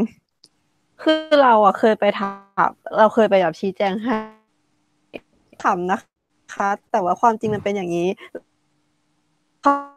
อะไรเหรอคะทำไมทำกับฉันอย่างนี้จริงจริงเสียงส้มจุกเออเสียงส้มจุกมันหายป่ะลูกไม่ได้ยินเราอาจจะพูดเบาเราอาจจะแบบอ้าปากได้ไม่เต็มที่ไงอ๋อแล้วก็เสียงหูหายไปอ่าแล้วก็ทีเนี้ยต้องถ้าเกิดใครที่ยังบอกว่ายังไม่เชื่อว่าเป็นสหายอีกแล้วก็จะยืนยันว่านิโคลัสแฟมเบลเป็นนักเรียนจากบูบาโตงนะฮะใช่ใช่ก็ถ้าถ้ายังไม่เชื่ออีกขออนุญาตฟาดด้วยหนังสือเล่มสี่เออถ้ายังไม่เชื่อก็จะแบบหยิบพอตเตอร์มอลมาตบหน้าแล้วว่าจะปิดพอตเตอร์มอลมาแล้วตบหน้ารัวๆเราเป็นคนรู้แรงจริงๆครับเคยมีเล่มสี่นะเคยมีเล่มสี่อยู่กับมือตอนนี้เปิดบทงานเต้นรำวันคริสต์มาสบทงานเต้นรำวันคริสต์มาสจะมีซีนที่นักเรียนชายบูบาโตงมาขอเต้นรำนี่ตลกมากเลยตอนไปเล่าให้ใครฟังแล้วแบบนิโคลัสแฟมเบลมาจากโบบาโตงอ่ะไม่มีใครเชื่อเลยอ่ะโดนเถียงโดนสวนโบบาโตงมันเป็นโรงเรียนหญิงล้วนก็แบบอืมปล่อยให้มันอยู่กับความไม่รู้ของนางต่อไปปล่อยมันเข้าใจผิดต่อไปนั่นแหละโง่ตายเข้าใจผิดตายไปรายการนี้เริ่มเกี่ยวกัดขึ้นทุก อี พี นะคะสงสารคนฟังมากเลยที่มานั่งฟังอะไรจากพวกเราเนี่ยเป็นรายการแบบเดี๋ยวแปลจากเจคิลลิงที่แบบเคยแปลลงมาก็วีไว้ว่าแบบวิทยาลัยโบบาโตงมีนิโคลัสแฟมเบลอยู่จริงๆคือเขาเขียนว่าว่ากันว่าตัวปราสาทและขนาดพื้นที่ของสถาบันที่มีชื่อเสียงนี้ได้รับการสนับสนุนโดยทองคณะและแร่แปรธาตุคือนิโคลัสแฟมเบลและเพอริเนลแฟมเบลซึ่งพบกันที่โบบาโตงในช่วงวัยรุ่นอืมก็ชัดเจนเคลียร์เนาะเออกินขนมได้ไหม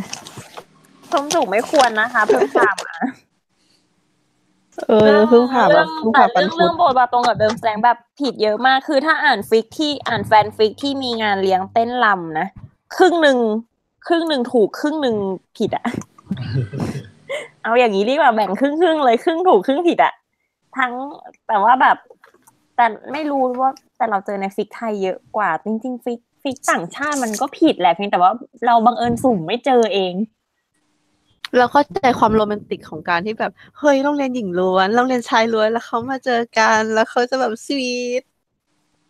แต่ว่าความเป็นจริงก็จะมีความเป็นจริงนะคะแต่เอาจริงๆนะในความรู้สึกพี่อ่ะมันเป็นฟิลอย่างนั้นที่รู้สึกว่ามันเป็นความแบบความใคร่อ่ะมันไม่ใช่ความรักอ่ะยังไงก็ไม่รู้มันเหมือนแบบอันนี้แบบไปไกลมากกับเพศเมียแบบในที่สุดก็ได้เจอกันนะมีความรู้สึกแบบต้องผสมพันธุ์ผสมพันธุ์ผสมพันธุ์ผสมพันธุ์คือเรารู้สึกว่าอย่างนั้นเลยแบบพออ่านฟิกที่มันเป็นแนวแนวแบบ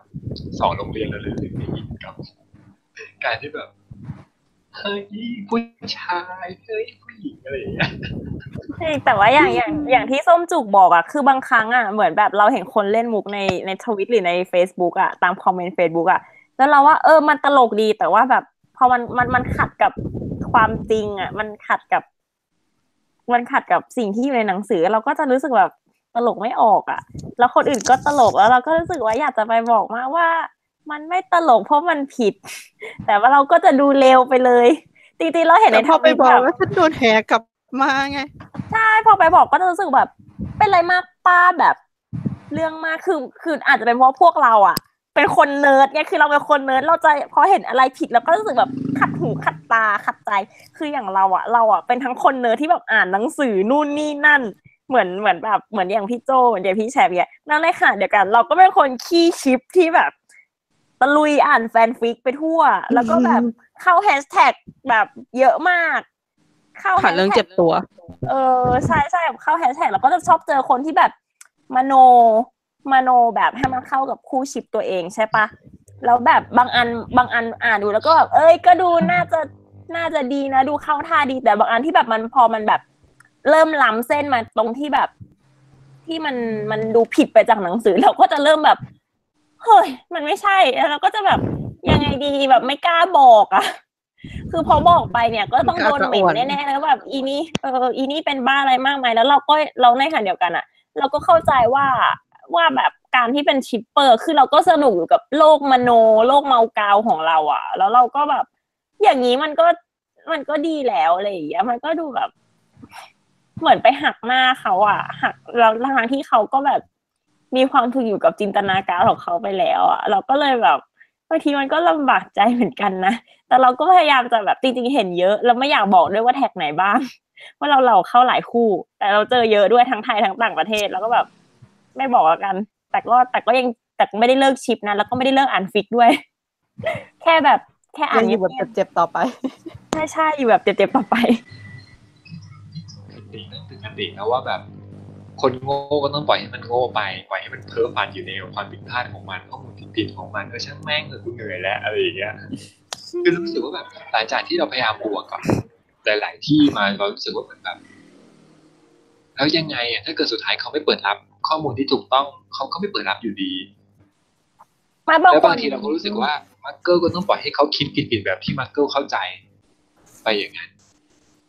มาจริงเออจริงๆแล้วแบบเราเราอ่ะถ้าเป็นในในความคิดเรานะคือคนที่แบบเป็นชิปเปอร์ก็คือแบบไม่ใช่มาร์เกอร์เว้ยแต่ว่าแบบเขาเลือกที่จะเชื่อแบบเนี้ยซึ่งแบบเราก็ไปห้ามเขาไม่ได้ว่าก็จินตนาการของใครของมันเพียงแต่ว่าเราอ่ะประสาทแดกของเราเองแบบกับตัวเราเองนี่แหละเป็นบ้าเองคือเราก็เลยรู้สึกว่ามันก็คือสิทธิ์ของเขาอะเนาะเออคือแบบพอเราไม่ขำกับเขาไม่รู้สึกโรแมนติกกับไปกับเขาแล้วเราก็จะแบบเลื่อนผ่านไปปล่อยผ่านใช่ใช่แต่บางทีแบบเราคือมันแล้วมันจะขัดใจตรงที่ว่าแบบคนอ่ะไปเชื่อเยอะอะไรอย่างเงี้ยนิดนิดเดียวแค่นั้นเองแบบยูยูอย่าไปเชื่อเพราะมันผิดอะไรอย่างเงี้ยคือกลัวมากแบบงงกับการที่แบบทำไมคนถึงเชื่อฟิกชันแบบเป็นตุเป็นตาการนั้นที่มันไม่ใช่แคนนอนน่ะมันไม่ใช่ข้อมูลทำไมถึงไปเชื่อเชื่อแบบเชื่อแล้วมาตีกับเราอ่ะแล้วเราก็รู้สึกว่าเฮ้ยคุณค่าดียังไงถึงเอาเอาแฟนฟิกมาตีกับเราอ่ะคือเราก็ใช่ใช่คือในฐานะที่เราก็อ่านแฟนฟิกนะแล้วเรามั่นใจว่าเราอ่านมาเยอะพอสมควรแล้วก็รู้สึกว่ายูไม่ควรเอาแฟนฟิกมาตีกับเราคือแบบถ้าใครเอาแฟนฟิกมาตีกับเรานี่คือแบบยังไงดีอ่ะขอกดบล็อกไปเลยได้ไหมไม่ต้องตอบ คือบางทีแบบถ้าอารมณ์ดีก็จะอธิบายแล้วถ้าอารมณ์ไม่ดีก็ขออนุญาตกดบล็อกเลยนะคะไม่อยากคุยแฟนฟิกก็คือแฟนฟิกที่แบบทำให้เราอารมณ์ดีแต่ว่าแฟนฟิกไม่ใช่แคนนอนเอออย่าเอาอย่าเอาอะไรในแฟนฟิกมาตีกับเราเดี๋ยวจะโดนเราฟาดกลับด้วยหนังสือของจริงแต่อันนี้อันนี้คือแบบโนออฟเฟนกับคนที่แต่งแฟนฟิกแล้วบังเอิญหลงเข้ามาฟังนะคือคือไม่ได้มีปัญหาอะไรกับคนแต่งแฟนฟิกแต่ว่าหลายอย่างที่เราเจอแบบความเชื่อแปลกๆอ่ะมันมันมันมาจากการจำมาจากแฟนฟิกอ่ะแล้วเราก็แบบเอ้ยมันไม่ใช่ไม่ได้มีปัญหาอะไรกับคนแต่งแฟนฟิกจริงๆเพราะว่าพวกเราก็ยังอ่านอยู่นะคะพวกเราก็ยังอ่านอยู่ใครใครรู้ตัวว่าอัพช้าก็แบบอืมอัพเร็วขึ้นหน่อยเพราะว่าคือแบบสุดท้ายอ่ะแฟนฟิกมันคือเรื่องแต่งมันคือแบบจินตนาการของแต่ละคนอันนี้เราไม่แตะอยู่แล้วแต่ถ้าเกิดแบบคนที่อ่านแล้วแบบเชื่อว่าเป็นจริงอันนั้นเราจะเป็นแต่แล้วถ้าเกิดเรารู้สึกว่าเขามาเถียงเราด้วยความที่แบบเราแฟนฟิกมาเถียงอ่ะอันนี้คือขอให้เข้าใจตรงกันว่าเราไม่ได้เกลียดแฟนฟิกที่ผิดเพราะว่าก็คือสิทธิ์ของเขาอ่ะเขาจะแต่งอะไรก็ได้แฟนฟิกคือโลกของเขาแต่ถ้าคุณเอาข้อมูลจริงอ่ะไอ้ข้อมูลในแฟนฟิกอ่ะมาเถียงกับเราที่เรามีข้อมูลจริงอ่ะคุณจะโดนเราตีนะอันไอ้จะโดนฟาดนะคะใช่อันนี้เราจะฟาดฟาดแรงด้วยเรารู้สึกแบบดีใจทุกครั้งที่แบบเหมือนคนเขียนฟิกบางคนเขาจะแบบตั้งใจกับรายละเอียดมากๆเขาจะแบบมาถามเราว่าใช่ใช่อันนี้มันเป็นยังไงเป็นยังไงอย่างเงี้ยแล้วเราก็แบบถือโอกาสได้ค้นหาข้อมูลที่แบบบางทีเราอาจจะลืมไปแล้วอย่างเงี้ยแล้วเอามาเช็ครีเช็คด้วยกันนะว่ามันโอเคมากเลยใช่ใช่คือเคยมีคนมาแบบถามเราเหมือนกันว่าว่าเขาจะแต่งฟิกเรื่องมันเป็นคู่แฮร์รี่เดโกแล้วทีนี้พี่คนที่เขียนอ่ะเขาก็บอกว่าเนี่ยเขาจะแต่งแบบเรื่องเรื่องฮอกวอตส์แบบเหมือนตัวละครนัดเจอกันชั้นชั้นนู้นชั้นนี้มีห้องเรียนวิชาอะไรห้องพยาบาลอยู่ไหนอะไรเงี้ยแล้วเขาจำไม่ได้แล้วเขาเลยมาถามเราว่าเพราะว่าเขาอะอยากเขียนให้มันถูกโอ้โหซึ้งมากจ้าคือเราอะเคยเขียนอธิบายไว้อยู่แล้วไงตั้งนู้นนานลงเน้นนะสมัยเราอยู่ในบล็อกเอ็กทีนแล้วเขาก็มาบอกเราว่าเนี่ยรู้ป่าวว่าพี่อะก็เอาไอ้ที่น้องแบบสรุปไว้แหละมาอ้างอิงตอนแต่งฟิกแล้วแบบแล้วคือแล้วมันเป็นนักเขียนที่เราชอบเว้ยเป็นนักเขียนที่แบบเฮ้ยพี่เขาอ่านของที่ฉันเขียนด้วยอ่ะแล้วเขาก็เขาว่าฉันไปทำเป็นแบบไปเป็นเรฟเรนซ์ฟิกโอ้โหดีใจมากแต่ว่าแต่ฟิกเรื่องแต่ว่าพี่นักเขียนคนนั้นน่ะเออพี่ไม่ได้ไม่ไม่ไม่ไม่ได้อัพมาประมาณเอิ่มประมาณแปดปีได้แหละไม่รู้พี่ตอนนี้พี่ไปอยู่ไหนแล้วอ่ะหนูไม่รู้ว่าพี่ยังฟังหนูอยู่หรือเปล่าแปดปีในเอสคาบันไม่ใช่ใช่เพราะว่าเราอยู่ในเอ็กที่นอนเรามอปลายเราคิดดูเราเรียนมหาลัยหกปีแล้วเราก็ทำงานมาสองปีแล้วพี่นักเขียนคนนั้นหายไปแล้วเอ็กที่ดีเมื่อก่อนอะแล้วเดี๋ยวเอ็กที่ให้แรงบันดาลใจในหลายๆเรื่องมันมีผลงานดีๆให้หน้าตามอะใช่ใช่ตอนนี้แบบอะไรจะนอกเรื่องไปวะใช่นอกเรื่องอะไรทำล่มสลายไปแล้วอ่าต่อไปสรุปว่าโบบาตรงกับเดิมแซมไปโรงเรียนสหะนะคะแล้วก็อันนี้ก็พีคอีกอันหนึ่งเรื่องที่คนเข้าใจผิดเยอะมากเช่นกันและเข้าใจผิดทั่วโลกมันแบบมีช่วงหนึ่งที่แบบพีคกันมากก็คือเรื่องโค้ดของคุณอลันริกแมนที่เราคิดว่าทุกคนน่าจะนึกออกที่บอกว่าเอ่อWhen I am eighty years old and sitting in my rocking chair, I will raising. เอ้ยขอโทษ I will reading Harry Potter, and my family will say to me, after all this time, and I will say always. ซึ่งแบบแปลด้วยแปลด้วยก็คือก็คือว่ามันมีคนเอาโค้ดของเป็นพระรูปคุณอลันริกแมนที่รับบทเป็นเซเวรัส สเนปซึ่งเสียชีวิตไปแล้วแล้วก็ปะคู่กับข้อความที่เขียนว่าเออถ้าว่าเมื่อผมอายุแปดสิบปีเนี่ยแล้วผมก็นั่งอยู่บนเก้าอี้โยกเนี่ยผมจะอ่านแฮร์รี่พอตเตอร์แล้วญาติญาติหรือคนในครอบครัวของผมก็จะถามผมว่า after all this time คือเราไม่ค่อยอยากแปลคำนี้เลยตลอดมาเนี่ยเหรอแล้วผมก็จะตอบว่า always ก็คือตลอดกาลคือมันเป็นการแบบโรแมนติไนซ์เกินไปคือมันเป็นการเกาะกระแสคุณอลันริกแมนซึ่งเขารับบทเป็นเซเวรัส สเนปในภาพยนตร์แล้วแบบเขาทำได้ดีมากๆคือคือดีมากจริงๆแต่ว่าเขาไม่ได้เป็นคนพูดข้อความนี้ คือข้อความเนี้ยมันมาตอนที่เขาอ่ะเสียชีวิตอย่างค่อนข้างกระทันหันสำหรับแฟนๆแล้วแฟนๆก็คือช็อกมากเศร้ามากสะเทือนใจมากคือจริงๆวันนั้นนะที่พวกเราได้ข่าวก็คือนั่งร้องไห้กันจริงๆแล้วทีเนี้ยแล้วทีนี้มันก็มีข้อความนี้มันเป็นข้อมูลมั่วคืออารันริกแมนไม่ได้พูดเพราะว่าเราหาแล้วมันไม่มีเขาไม่เคยพูดไม่เคยพูดในโอกาสไหนเลยแล้วแล้วคือคุณอารันอ่ะเป็นเขาเป็นนักแสดงที่มีความสามารถก็จริงแต่ว่าเราเราเราเหมือนเขาก็คือเข้าถึงบทแบบของสเนปตามที่เจเฮลุนต้องการได้ดีจริงๆแต่ว่าคือเขาแบบไม่ไม่มีทางที่จะแบบพูดอย่างนี้ได้คือคือเขาไม่ได้เป็นแบบเขาไม่ใช่ไดฮาร์ดพอตเตอร์เฮดที่แบบแบบที่ถ้าเกิดมีคนถามอย่างนี้แล้วจะตอบอย่างนี้อ่ะเออคือเขาไม่ได้พูดเพราะว่าหาไม่เจอแล้วก็มันไม่ใช่แค่แบบเราคนเดียวที่สงสัยคือมันก็มีอีกหลายๆคนที่สงสัยแล้วไปหาเหมือนกันแล้วก็ได้คำตอบตรงกันว่าไม่มีหลักฐานว่าคุณอรันเคยพูดไว้ที่ไหนเมื่อไหร่อย่างไรแต่ว่ามันเป็นการมโนของแฟนคลับเองซึ่งเราก็ไม่คาดว่าน่าจะมาจากทัมเบลอร์อีกแล้วจริงๆอ่ะเราสงสัยเราสงสัยด้วยว่าแอคเคาท์ไหนแต่ว่าขอไม่เอ่ยเพราะว่ามันมันเป็นแค่ความสงสัยส่วนตัวเดี๋ยวแบบมันจะเป็นการไปแบบเบลมมิ่งเขาเปล่าๆแค่นี้เราก็ตีคนมาพอแล้วแค่นี้ใช่แค่นี้เราก็ตีคนมาเยอะพอแล้วทุกครั้งที่มีคนแชร์โค้ดหน้าคุณอรันพร้อมข้อความ always อันนี้ขึ้นมาเนี่ยเราก็จะแบบขออนุญาตเบะปากมองบนนิดนึง แล้วก็บอกว่ามันไม่ใช่อ่ะค่ะแต่ก็ไม่รู้จะไปตีทำไมเพราะว่าก็คือตีบ่อยแล้วตีเยอะแล้วทั้งกับคนไทยและกับต่างต่างชาติคือจริงๆไม่ถึงกับตีหรอกบางทีก็ไปอธิบายก็จะแบบโดน question mark กลับมาเหรอคะเหรออะไรอย่างเงี้ยแล้วก็จริงๆอ่ะทุกหัวข้อที่เราลิสต์มาให้อ่ะตอนตอนที่จะตอนเตรียมเนื้อหาก่อนก่อนพูดเอพิโซดเนี้ยค่ะคือพลอยอ่ะลิสต์มาให้หัวข้อที่พลอยลิสต์มาก็คือเป็นเรื่องที่เคยไปเคยเจอเองเคยไปตีกับคนอื่นเคยไปพยายามอธิบายคนอื่นมาแล้วเราก็เลยรู้สึกว่าเอ้ยมันเข้าใจผิดเยอะจริงๆก็นั่นแหละค่ะแล้วพอดีจริงๆเราต้องขอบคุณคุณชิคเก้นฮันเตอร์ที่เสนอมาตอนช่วงท้ายของสัปดาห์ที่แล้วด้วยว่าแบบเรื่องที่คนส่วนใหญ่คิดว่าถูกจริงๆแล้วผิดซึ่งจริงๆแล้วเออมันก็เยอะมันมันก็เยอะนะเยอะจนรู้สึกว่าเออจริงๆเอามาพูดก็ได้เพราะว่าเหนื่อยที่จะไปนั่งพิมพ์อธิบายแล้วจริงๆคือคือบางอย่างอ่ะอธิบายกันมาแบบทุกปีทุกรอบปีละหลายๆรอบก็มี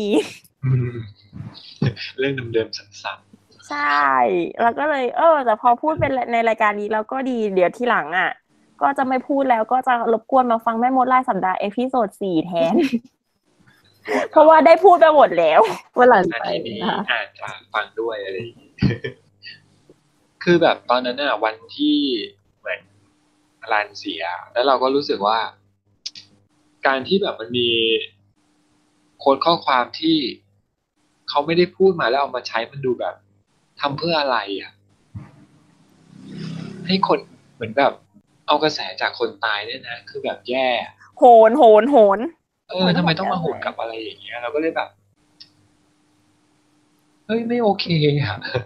อันนี้พูดแล้วเริ่มสั่นเลยนะกูอ่าโอเคจบประเด็นอันนี้ไปนะฮะเราไปประเด็นอื่นดีกว่าก่อนที่พี่โจ้จะร้องไห้นะคะแต่จริงๆนะแบบช่วงช่วงที่อารันลิงแมนเสียคือแบบช็อกมากแต่แบบ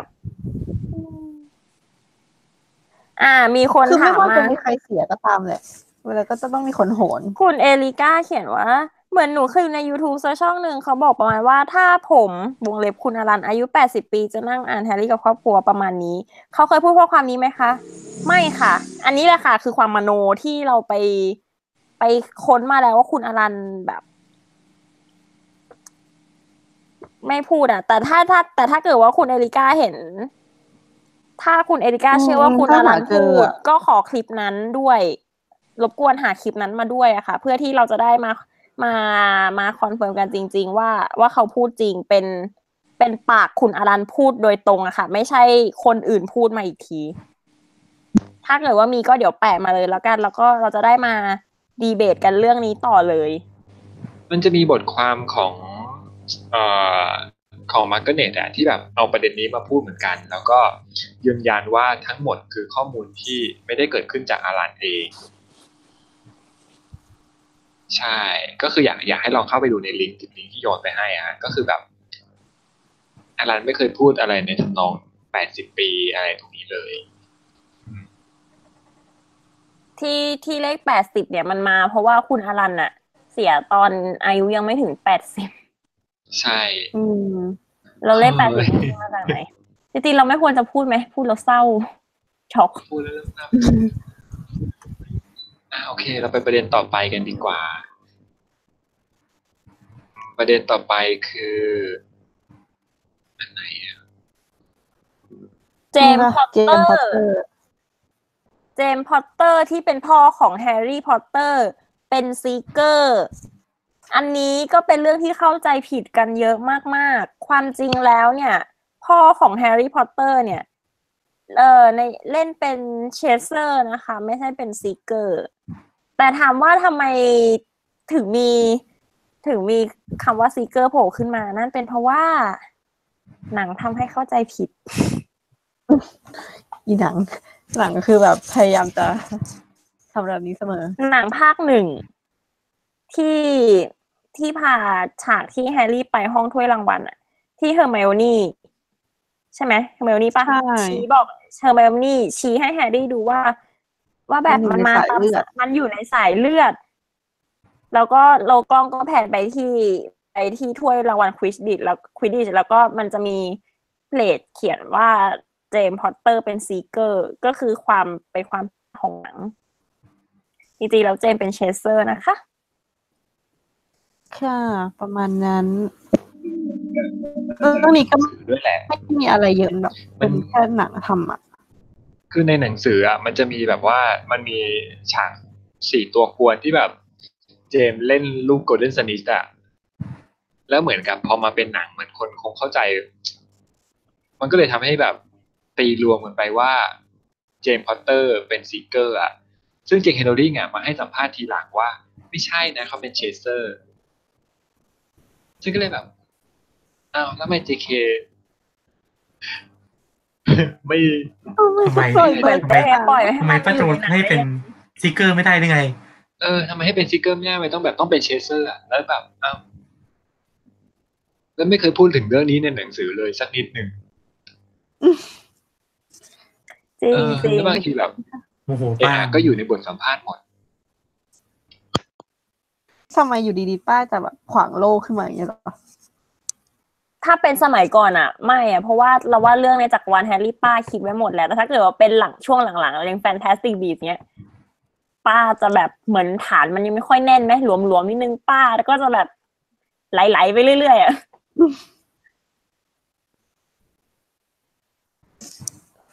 โอเคก็แต่เราก็เหมือนน่าจะที่ไปเอาลูกสนิชมาก็คิดว่าคงจะขโมยมาเล่นๆตามภาษาใช่เป็นแบบเหมือนขโมยมาแบบขี้เก๊กอะทำให้มันเท่ๆไปงั้นแหละจริงๆแล้วพ่อของแฮร์รี่เป็นเชสเซอร์นะคะขอย้ำคือมันเหมือนกับแบบคนไปยิงว่าแบบอย่างอะไรนะลูกโกลเด้นสนิชเนี่ยมันจะเป็นเฉพาะบุคคลป่ะแบบลูกของใครของมันนะคืออย่างของแฮร์รี่อย่างเงี้ยมันก็จะเป็นลูกที่แบบจดจำสัมผัสจากแฮร์รี่คนเดียวอะไรอย่างเงี้ยแล้วก็เลยเหมือนแบบเข้าใจว่าเฮ้ยอย่างนี้ก็ต้องเป็นของเจมส์มันต้องเป็นซีเกอร์สิเพราะเขามีลูกสนิทเป็นของเขาเองซึ่งแบบไม่นี่มันขโมยไปทั่วเจเคโรลลิ่งไม่ได้พูดก็แสดงว่ายืนยันไม่ได้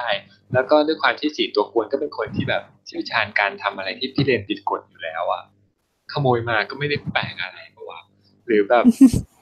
อาจจะเป็นใครในสี่คนที่อาจจะแบบเป็นซิกเกอร์หรืออะไรก็ไม่รู้แหละแต่แบบโอเคเป็นเชสเซอร์ก็เชสเซอร์ก็ได้ป้าเออเชสเซอร์ก็เชสเซอร์แหละแล้วแต่ เจ เค เลย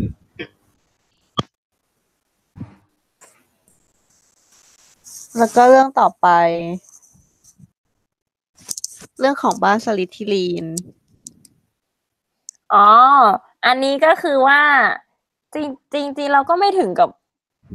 เป็นเรื่องที่ เข้าใจผิดแบบมันจะต่างจากประเด็นอื่นๆที่กล่าวมานิดนึงคือปกติแล้วอ่ะคือบ้านซิลิทิลินอ่ะจะถูกคนมองว่าแบบเป็นบ้านคนชั่วคนบ้านนี้แบบนิสัยเลวมากอะไรอย่างเงี้ยซึ่งจริงๆแล้วอ่ะเราอ่ะอ่านหนังสือแฮร์รี่พอตเตอร์หรือดูหนังแฮร์รี่อ่ะเรารับรู้เรื่องราวต่างๆผ่านมุมมองของแฮร์รี่เป็นหลักแล้วก็ผ่านตัวละครอื่นที่แวดล้อมแฮร์รี่ซึ่งเป็นเด็กบ้านกริฟฟินดอร์ซึ่งมันก็โปรบ้านตัวเองอยู่แล้วแล้วมันก็คือเป็นบ้านที่ตีกับสลิธีรินใช่มันเป็นบ้านที่ตีกับสลิธีรินอยู่แล้วคือจริงๆแล้วอ่ะ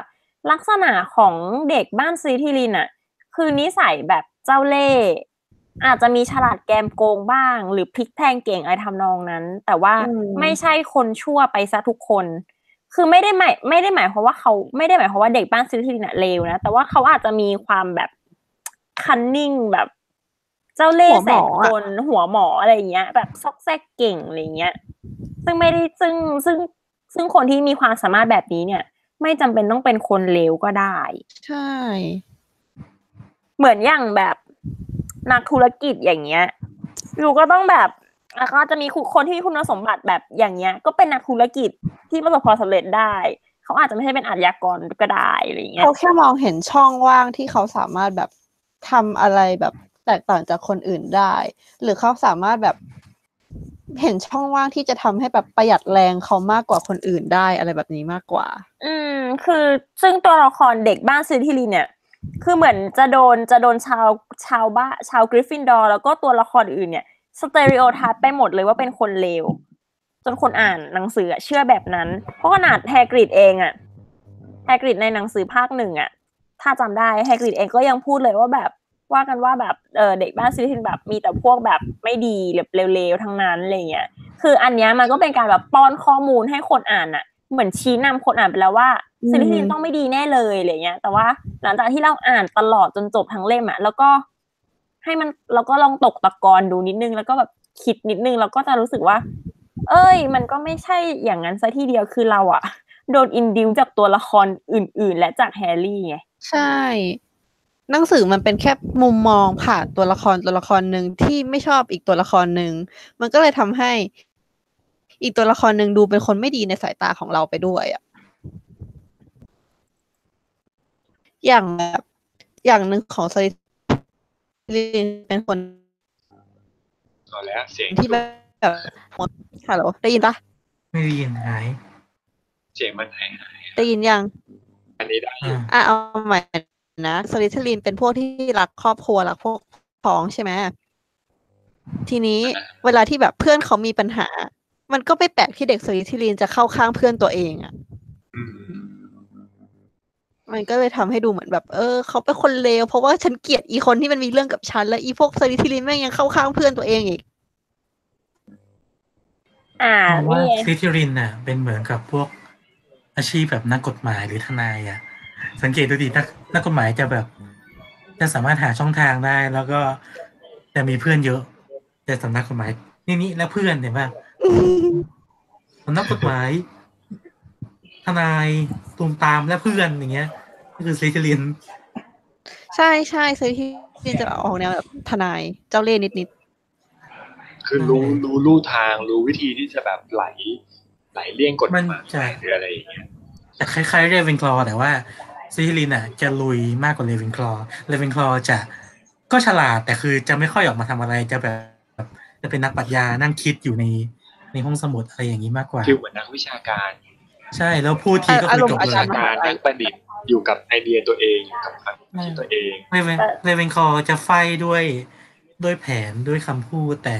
ซิลิธีรินน่ะคือจะจะคิดประมาณนึงแล้วก็ลุยแต่กริฟฟินดอร์อ่ะไม่คิดอะไรเลยลุยอย่างเดียวใส่แทงใส่แทงไอ้นี่เราไม่ได้กำลังกำลังแบบใส่ร้ายเราก็อยู่ซิลิธีรินแต่มีบอกว่าเมอร์ลินก็อยู่ซิลิธีรินเลกูลัสก็อยู่ซิลิธีรินแล้วอย่างเลกูลัสเนี้ยก็คือไม่ได้เป็นคนเลวปะถ้าโดยพื้นฐานที่ว่าโดยพื้นฐานก็ไม่ได้ดูเลวแบบไม่ได้เลวแบบชั่วร้ายอ่ะหรืออย่างก็แบบหรืออย่างตัวละครเขาก็มีมุมคิดว่าเขามุมเห็นความดีอยู่หรืออย่างตัวละครที่ทุกคนรู้จักอ่ะก็สลักฮอร์นอ่ะใช่สลักฮอร์นก็ซิลิธีรินเว้ยเราว่าสลักฮอร์น เออเราว่าสละครเป็นตัวอย่างของซีรีส์ลินที่แบบไม่สุดโต่งเกินไปนะแบบคือเป็นตัวอย่างของแบบซีรีส์ลินทั่วทั่วไปก็คือรู้จักแบบใช้ประโยชน์หาประโยชน์ของนางเออมีมีวิธีหาประโยชน์ใส่ตัวมันจะมีขับสละครของนางแบบเขาหาพวกพ้องที่จะวันหนึ่งจะสามารถช่วยเขาจากอะไรสักอย่างได้เว้ยใช่เราก็เลยแบบจะรู้สึกมันคือการคีปคอนเนคชั่นเออใช่ใช่มันซึ่งแบบเราก็จะรู้สึกแบบขัดใจนิดนึงเวลาที่คนบอกว่าซีรีส์มันเลวมากมันชั่วมากมันก็แบบไม่ไม่ใช่อย่างนั้นไปซะทีเดียวไม่ได้ขนาดนั้นเพราะว่าคือเหมือนที่บอกว่าอะไรนะเออใช่มันมีมีมหนึ่งที่บอกว่าไม่ใช่กริฟฟินดอร์ทุกคนจะกล้าอาหารแล้วก็ใส่ไม่ใช่อะไรนะที่เรียนไหนแล้วก็ใส่รูปสเนปอะไรนะครับเพื่อพับทุกคนไม่ใช่ครับเพื่อพับจะขี้ขาดอะไรสักอย่างเลยนะบ้างใส่รูปให้เลเวนคอร์ทุกคนจะหญิงก็ใส่รูปหน้าเรือฟูซึ่งแบบไม่อะเราว่ามองแล้วแบบมันคือทุกบ้านมันก็จะมีความเป็นคนอะแล้วคนทุกคนมันก็จะไม่ได้เหมือนกันไปหมดอ่ะคือจริงๆบ้านสี่หลังอ่ะมันก็คือนิสัยของคนปกตินี่แหละแค่ถูกแยกออกไปเป็นแต่ละบ้านว่าคนคนหนึ่งมันจะเด่นอะไรในเรื่องไหนเป็นพิเศษอ่ะซึ่งบางคนสามารถเด่นได้ทุกเรื่องหรือบางคนอาจจะไม่เด่นเลยเราจริงๆแบบในหนึ่งคนอ่ะมันไม่ใช่ว่าแต่แค่แบบบ้านตรงกับบ้านใดบ้านหนึ่งอ่ะคือมันก็มีปนปนกันไปทั้งสี่บ้านแหละแล้วแต่ว่าแบบหมายของเรายังมีเพชรติกูเลยซึ่งอย่างถ้าจะบอกว่าอะไรนะเพชรติกูเป็นคนขี้ขาดเราเองเราก็ไม่ได้มองว่าเพชรติกูเป็นคนขี้ขาดอ่ะเรารู้สึกว่าคนคนหนึ่งที่ที่เขาเป็นคนที่ทำให้โวลเดอมอร์กลับมาในภาคสี่นะขนาดที่แบบผู้เสียความตายคนอื่นแบบหนีตายกันจ้าละวันเลยอะไรอย่างเงี้ยไม่แต่จริงๆที่กลับมาเพราะว่าเขาสิ้นไร้หนทางไงใช่แต่เขาก็ยังมีแบบคือมันนั่นแหละคือความกล้าที่แบบที่สุดท้ายของเขาอ่ะกูคือเป็นความกล้าที่เห็นแก่ตัวกล้าเพื่อตัวเองฉันแบบกล้าทำในสิ่งที่แย่ที่เลวทรามแต่เพื่อความอยู่รอดของตัวฉันเองแล้วเรื่องความกล้าที่ดีแล้วเรื่องมือวิเศษของเขาที่บีบคอเขาเองอ่ะพี่เออในหนังไม่ได้พูดเออในหนังไม่พูดถึงเลยแย่มากซีรีส์คนดีอันนี้คือทำให้กลายเป็นแบบให้เขาดูเป็นคนดีมากเลยนะเออจริงๆถ้าเกิดมีซีนี้นะก็จะดูเป็นแบบเฮ้ยที่สุดแล้วหางนอนก็ทำเป็นคนดีได้เว้ยมีความจิตสำนึกรู้สึกแบบอยากจะไถ่บาปอยู่บ้างอันนี้มีมีมีอันนี้มีใครได้แบบอ่านตรงนี้มีทุกคนอ่านหนังสือใช่ไหมเราอ่านอ่านแล้วจากที่แชทจะไม่อ่านแน่นอนอธิบายเพิ่มก็ได้เผื่อบางคนแบบไม่ได้ดูที่เข้ามาดูคลิปเราไม่ได้ดูก็คือจริงๆแล้วเนี่ยในหนังสืออ่ะมันจะมีซีนตอนภาคภาคจบอ่ะภาคภาคเจ็ดคืออ่านเอ่อในคฤหาสน์มัลฟอยอ่ะแล้วเราจะเจอใช่ป่ะแล้วทีนี้เนี่ยถ้าในหนังสืออ่ะแฮร์รี่อ่ะพยายามพูดโน้มน้าวให้หางนอนช่วยเขาเรื่องเหมือนกับว่าให้นึกถึงแบบเขาเรียกอะไรนะเหมือนคุณพ่อผมเคยช่วยคุณคุณนี่นั่นแล้วก็เหมือนหวานล้อมให้จิตจิตใต้สำนึกอย่างหนึ่งของหางนะเกิดความรู้สึกว่าแบบวิเศษควรจะไถ่บาปเรื่องนี้พอคิดดีปุ๊บอยากจะช่วยปุ๊บมือเงินที่แบบวอลเดอมอร์เสกให้ก็แบบบีบคอเขาตายเลยซึ่งไม่ได้พูดถึงซีนนี้ซึ่งมันเป็นซีนที่ดีมากแต่แบบภาษาหนังอาจจะทำออกมาได้ดีแล้วว่าแล้วว่าภาษาภาษาหนังมันน่าจะแบบเอาให้มันแบบสะใจอ่ะแบบเฮ้ยอันนี้ตัวร้ายมาตลอดอ่ะไหนๆก็โดนแบบให้มันโดนแบบไม่ต้องกลับมาดีอะไรเงี้ยมันไม่ใช่ตัวสำคัญขนาดนั้นที่ให้กลับมาดีอ่ะอะไรเงี้ยไม่อยากจะให้สงสารขนาดนั้นเนาะไม่ได้มีค่าให้สงสารแต่ในหนังคือแบบว่าหลังดอกแล้วก็หายไปเลยมันจะเลี่ยนมันจะดูเลี่ยนไปอ่ะเบลเบลไปหลังดอกก็ไม่รู้ว่าตายไม่ตายด้วยนะหายไปเลยก็คือปล่อยเบลอๆหน้าเบลอๆชีวิตชีวิตติดเลยพูดเรื่องบ้านพูดเรื่องบ้านขอแทรกขอแทร แยกเรื่องเรเวนคลอว์ได้ไหมอ่ะว่าได้สัญลักษณ์ประจำบ้านเหรออ๋ออันนี้พูดไปแล้วพูดไปแล้วใช่ไหมโอเคโอเคใช่แต่เรเวนคลอว์ก็ไม่ใช่เด็กเด็กเรเวนคลอว์โดยแท้เราเสียใจมากเราไม่สบายใจเรื่องนี้มากไม่สบายใจด้วยเสียงเศร้าอ่ะโอเคงั้นชาลิทิรินก็จบเนาะชัดเจนตรงนี้ได้มีแซมมี่มาเติมให้ในแชทบอกว่าที่ย้อนไปถึงคำพูดดัมเบิลดอร์ที่บอกว่าการที่แฮร์รี่เซฟห่างหนอนในเล่มสามอ่ะวันหนึ่งมันจะย้อนกลับมาช่วยแฮร์รี่ก็ได้ประมาณนั้นอ๋อใช่ทำไมแซมมี่วันนี้ไม่ได้พูดแซมมี่คือจำแม่นนะนี่คือแบบลอยๆไปหมดแล้วเนี่ยคือแบบ เจ เค ก็ทิ้งอะไรอย่างเงี้ยเอาไว้แหละ เจ เค เป็นคนที่แบบเขียนนิยายเก่งแต่เขียนหนักสำหรับห้าภาคไม่ค่อยเวิร์กนี่เราเราบทป้าเรื่องนี้มาทุกอาทิตย์เลยนะแล้วคนฟังก็จะคิดว่าแบบนี่พวกพี่เป็นแฟนคลับอะไรกันเนี่ยพี่เป็นพี่เป็นเด็กเปรตของป้าเป็นเด็กเปรตของป้าเรื่องต้องเข้าใจวงการภาพยนตร์นะฮะวงการภาพยนตร์ถึงป้าจะเขียนเองนะครับแต่มันก็ไม่ได้ไม่ไม่ได้มีคนตัดสินแค่คนเดียวนะฮะคือนิยายป้าป้าป้าคิดป้าเขียนคนเดียวป้างมอยู่คนเดียวอ่ะคือบทหนังมันต้องแบบผ่านโปรดิวผ่านผ่านผู้กำกับผ่านผู้กำกับภาพมันทำไม่ได้นู่นนี่นั่นบาบาบาจนอย่างเงี้ยมันก็ออกมาเป็นอย่างเงี้ยนั่นแหละเราก็ได้แต่เจ็บปวดนี่ไม่ไม่รู้ภาคสามโดนปรับไปขนาดไหนแล้วเนี่ย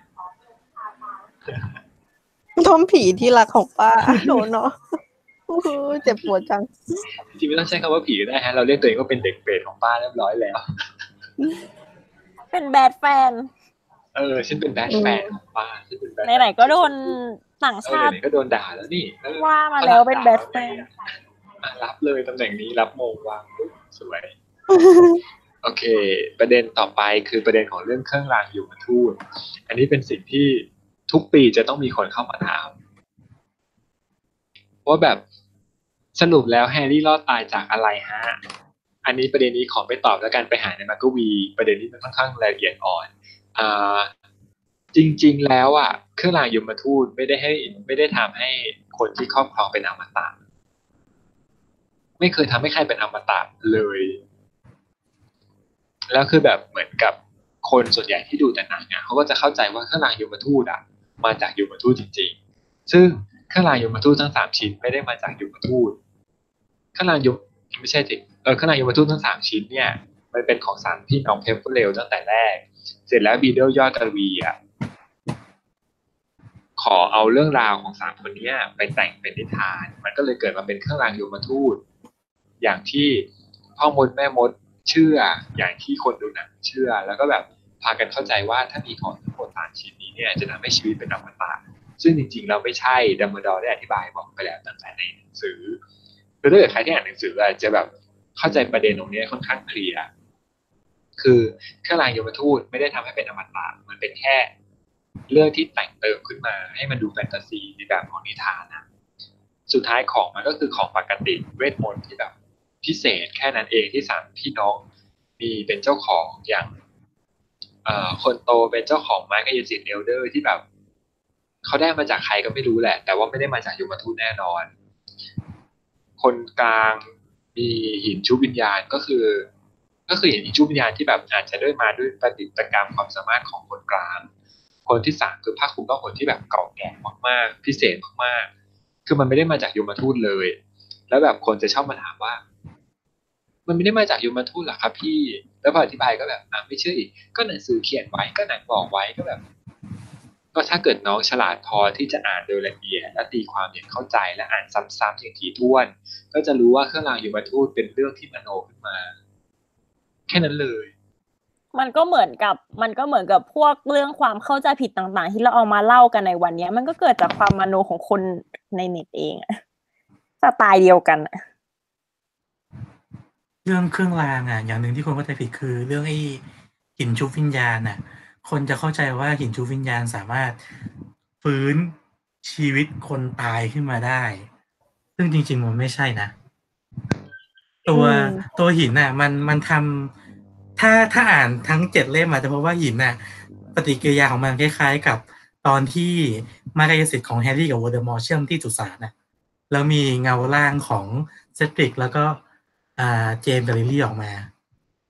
เอออันนั้นน่ะคือคือมันคือแค่เงาร่างเป็นเงาร่างของผู้ที่เคยมีชีวิตอยู่ไม่ใช่ผีไม่ใช่วิญญาณเป็นแค่เงาล่างอืมมันคือสิ่งที่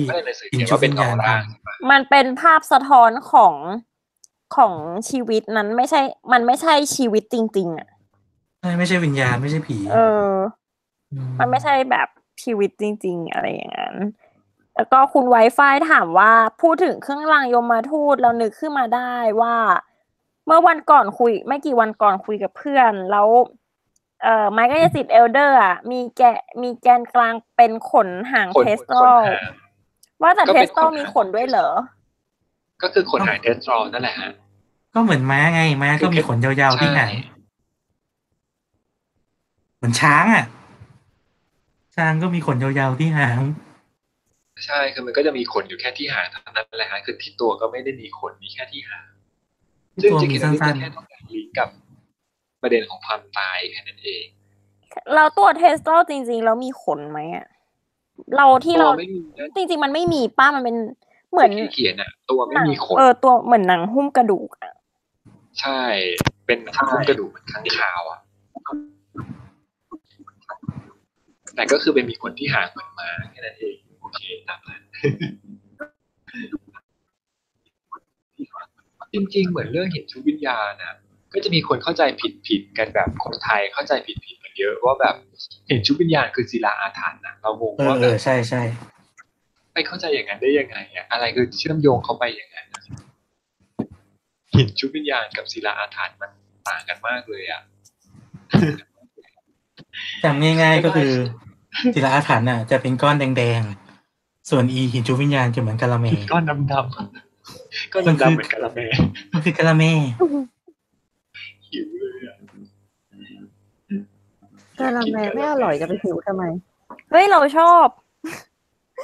กินไม่เป็นกะละแมอร่อยหนึบๆนี่ถ้าเกิดทำอันที่มันเป็นหัวแหวนน่ะจะเหมือนมาก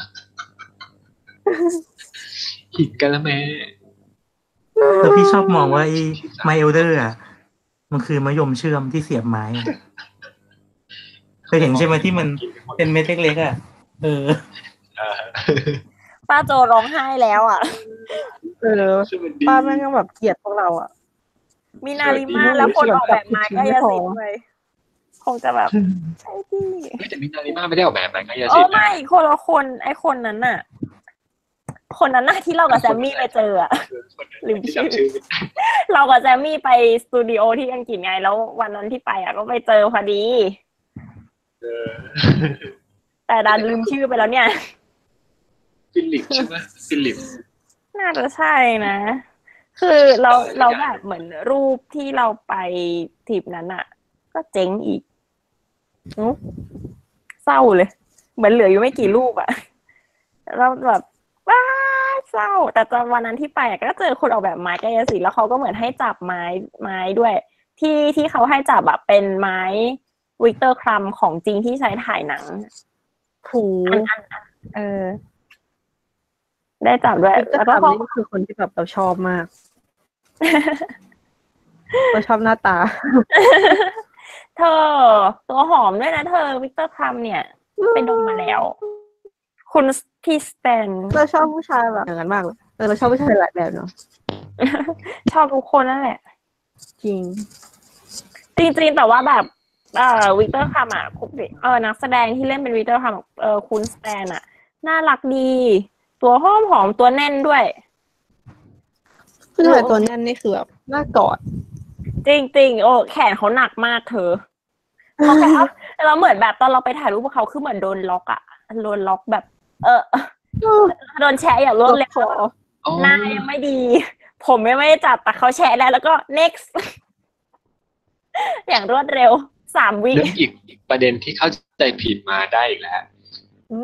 เรื่องไหนประเด็นที่เข้าใจผิดอย่างนึงนี่พี่เกี่ยวกับแฟนตาติกบีชแล้วคือคนจะชอบถามเข้ามาว่าสรุปครีเดนซ์เป็นสควิบใช่ไหมคะเป็นสควิบใช่ไหมครับแล้วทำไมสควิบเป็นเสกเวทมนต์ได้ล่ะครับ ก็ถ้าบันเสกเวทมนต์ได้ก็ไม่ใช่ก็ไม่ใช่สคริปต์เราไหมคือนี่ก็เลยต้องอธิบายว่าเขาเป็นพ่อมดที่ถูกกรินเดลวอลด์เข้าใจในตอนแรกว่าเป็นสควิปแล้วก็ตีปากว่าเป็นสควิปมาตั้งแต่แรกแต่พอแบบเห็นว่าเป็นออฟสคูรัสปุ๊บก็อ้าวไม่ใช่แล้วไม่ได้เป็นสควิปแล้วฉะนั้นเขาไม่ใช่สควิปฮะเขาเสกเวทมนต์ได้ไงเขาก็เลยไม่ใช่สควิปก็เคลียร์แล้วนี่แล้วก็เลยแบบอ้าวทำไมถึงภาคสองก็เข้ามาแล้วทำไมถึงยังมีคนมาถามเรื่องนี้อีกก็เลยแบบอ้าวโอเคตอบให้อีกครั้งหนึ่งชัดๆเย่เย้ย้ายนอนได้เสร็จแล้วเดี๋ยวหมดแล้วหรอหมดแล้วปะเคิร์ดชายอ่ะเคิร์ดชายอ่ะเคิร์ดชายอ่ะอันนี้คำถามเยอะมากแล้วเข้าใจผิดกันไปทั่วทั้งพ่อมดและมักเกิลเดี๋ยวว่าตาเขาเลยฉันยังเคยเข้าใจผิดเลยเคิร์ดชายจะทำเป็นภาพยนตร์อันนี้ไม่ไม่ไม่ไม่ไม่ไม่ไม่ไม่ไม่มีไม่อย่างน้อยก็ในเร็วๆนี้คือด้วยความที่เคิร์ดชายอ่ะมันถูกเขียนขึ้นมาเป็นบทละครเวทีอยู่แล้วแล้วมันก็เป็นมันเป็นบทละครที่คือพอไปดูในเป็นละครเวทีมันก็โอเคในตัวมันอยู่แล้วว่ามันถูกผลิตขึ้นมาเพื่อเล่นละครไม่ได้ถูกผลิตขึ้นมาเพื่อทำเป็นหนังแล้วการที่มันประสบความสำเร็จในการเป็นละครเวทีอยู่แล้วอ่ะมันจึงเป็นไปได้น้อยมากที่มันจะถูกเอามาทำเป็นหนังคืออย่างน้อยก็ในช่วงเอาต่อให้เลยอ่ะยี่สิบปีเนี้ยเคิร์ดชายไม่มีทางเป็นหนังแน่นอนตราบใดที่มันยังออนทัวร์อยู่เออตราบใดที่มันขายได้อยู่เนี่ยอยากบอกว่าตัวอย่างและโปสเตอร์ทั้งสิ้นที่แชร์กันมานั่นแหละเป็นแฟนเมดแฟนเมดล้วนๆเพราะว่าแต่เนี่ยละคลิปไม่ได้เล่นหนังแฮร์รี่แล้วจบเรื่องเดียวเขาเล่นเรื่องอื่นอีกแล้วก็ในตัวอย่างที่แชร์กันมาก็คือเอามาจากหนังเรื่องอื่นที่แดนแสดงเอามาต่อๆกันเดี๋ยววันครั้งหน้าจะมาทำคลิปชำแหละให้ดูเลยว่ามันเอามาจากคลิปอะไรบ้างที่เอามาใส่บ่อยคือเรื่องนี้เนี่ยที่แดนเล่นเป็นหนังสยองขวัญนะเออไม่ใช่เรื่องนี้ Women in Black เรื่อง Women in Black นี่เหมือนจะฉันไม่ดูอันนั้นน่ะลุคเหมือนเหมือนแฮร์รี่ตอนแก่แต่ไม่ใช่ไงแล้วมันมีหนังที่แดนเล่นเป็น เอฟ บี ไอ ด้วยนะชื่อเรื่องอะไรวะ Imperio อะไรอย่างไม่ประมาณเนี้ยเล่นเป็น เอฟ บี ไอ ซึ่งก็จำชื่อไม่ได้แต่ประมาณนี้ซึ่งมันก็ไม่ใช่ไงแล้วก็คลิปส่วนสนุกนี่คือเอามาแบบตัดต่อกันเก่งเหลือเกินตัดสุดตัดไม่ยุ่งคือบางทีก็อยากจะแบบให้คนที่เชื่อเรื่องคลิปวิดีโอนั้นแบบดูหนังให้เยอะขึ้นอีกสักหน่อยคือเอาจริงๆอ่ะบางคือมันควรก็บางไม่ดูว่าดูไม่ออกหรือเปล่าคือแบบมันไม่มีทางไปไปได้เลยแค่ดูจากคลิปตัวอย่างแล้วอ่ะคือแบบมันดูแบบเดียวก็ไม่ใช่แล้วอ่ะเปลี่ยนไปเปลี่ยนมาแค่ทรงผมการแต่งตัวก็เปลี่ยนสุดแบบทำไมมันไม่มีความคอนทินิวเลยอ่ะเออคอนทินิวแบบไม่ได้จ้างเหรอหรือยังไงมีคนถามว่าเคิร์ดชายถือเป็นแคนนอนไหมไม่ตู่ไงนี่สามีสามีบอกว่าเนื้อหาเคิร์ดชายมันเป็นหนังไม่ได้อย่างแรงอยู่แล้วด้วยถ้าเป็นคือเละแน่นอนอันนี้คือขออนุญาตกดบวกบวกบวกบวกบวกเห็นด้วยอันนี้เห็นด้วยมากคือจะบอกว่าเคยคิดว่าอยากให้เคิร์ดชายอ่ะเป็นหนังมาตลอดเลยแล้วพอไปดูจริงๆอ่ะไปดูละครเวทีจริงๆอ่ะเราก็มีความรู้สึกว่าเออปล่อยมันเป็นเวทีก็แหละมันเป็นละครแหละดีแหละเออมันปล่อยมันเป็นละครนั่นแหละจริงๆเพราะว่าคือคือที่แม้ว่าเออ เจ เค Rowling อ่ะพยายามจะนับให้มันเป็นแคนนอนแต่ว่าแฟนคลับไม่เอาด้วยอีวาน่าลินช์ก็ไม่เอาด้วยเออก็อีวาน่าบอกว่ามันก็ไม่ใช่แคนนอนอีวาน่าบอกไม่ใช่แคนนอนไงเราก็ซึ่งเราก็เห็นด้วยตามอีวาน่าซึ่งเป็นนักแสดงที่รับบทลูน่าเลิฟวูดและเป็นไดฮาร์ดพอตเตอร์เฮดคนหนึ่งเหมือนกันเหมือนพวกเราคือเรารู้สึกว่าที่มันไม่เหมาะอันนี้ส่วนตัวเราเรามองว่าเนื้อเรื่องไม่สมเหตุสมผลเลย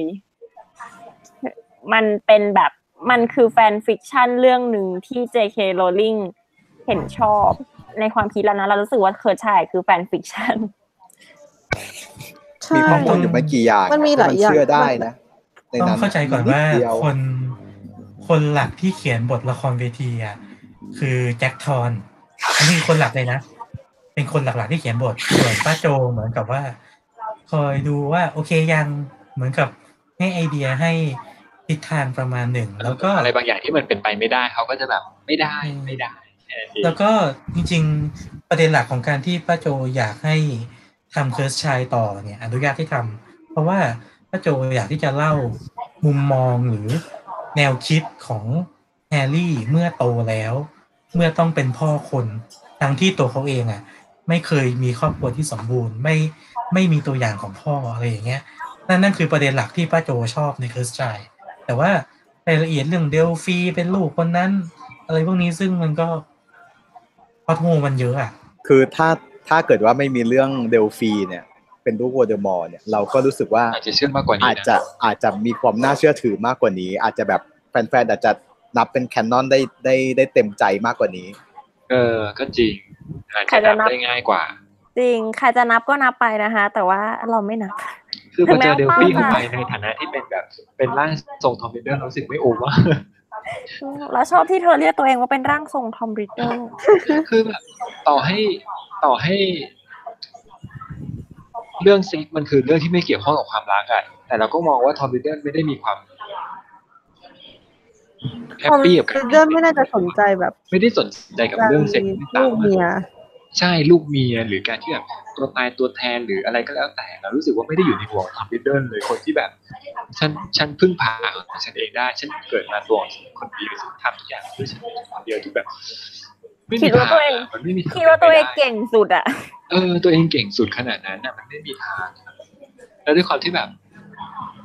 เอาเอาความที่เราตัวเองเป็นที่ตั้งอ่ะไม่มีทางแน่นอนนะต่อให้แบบ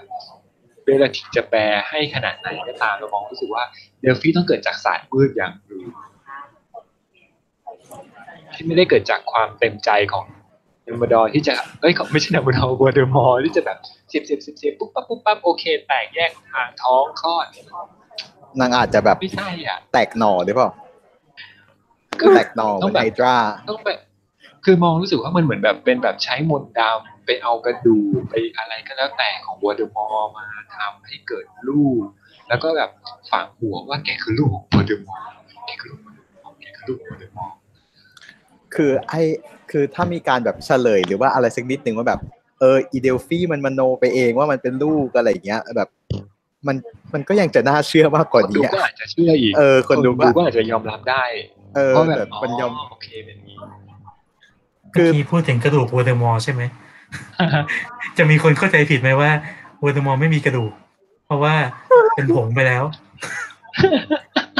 อย่านะโดนซาโดนซานอสติดนิ้วไปแล้วเอออันนี้ต้องมีคนเข้าใจอย่างนี้แน่เลยอ่ะคือภาพยนตร์คุณดูแต่หนังคุณจะไม่รู้เออในหนังในหนังคือเป็นผงอ่ะโดนดีดแล้วก็เป็นผงไปใช่ไหมแต่จริงๆอ่ะในหนังอ่ะมันมีการถ่ายถ่ายอีกเวอร์ชันหนึ่งแต่ไม่ได้เอามาใส่เป็นเวอร์ชันที่วอลเดอมอร์อ่ะนอนตายอยู่แนบเท้าแฮร์รี่เลยเป็นศพเป็นร่างนอนตายแล้วแฮร์รี่ก็ยืนยืนดูเราว่าแบบนั้นอ่ะ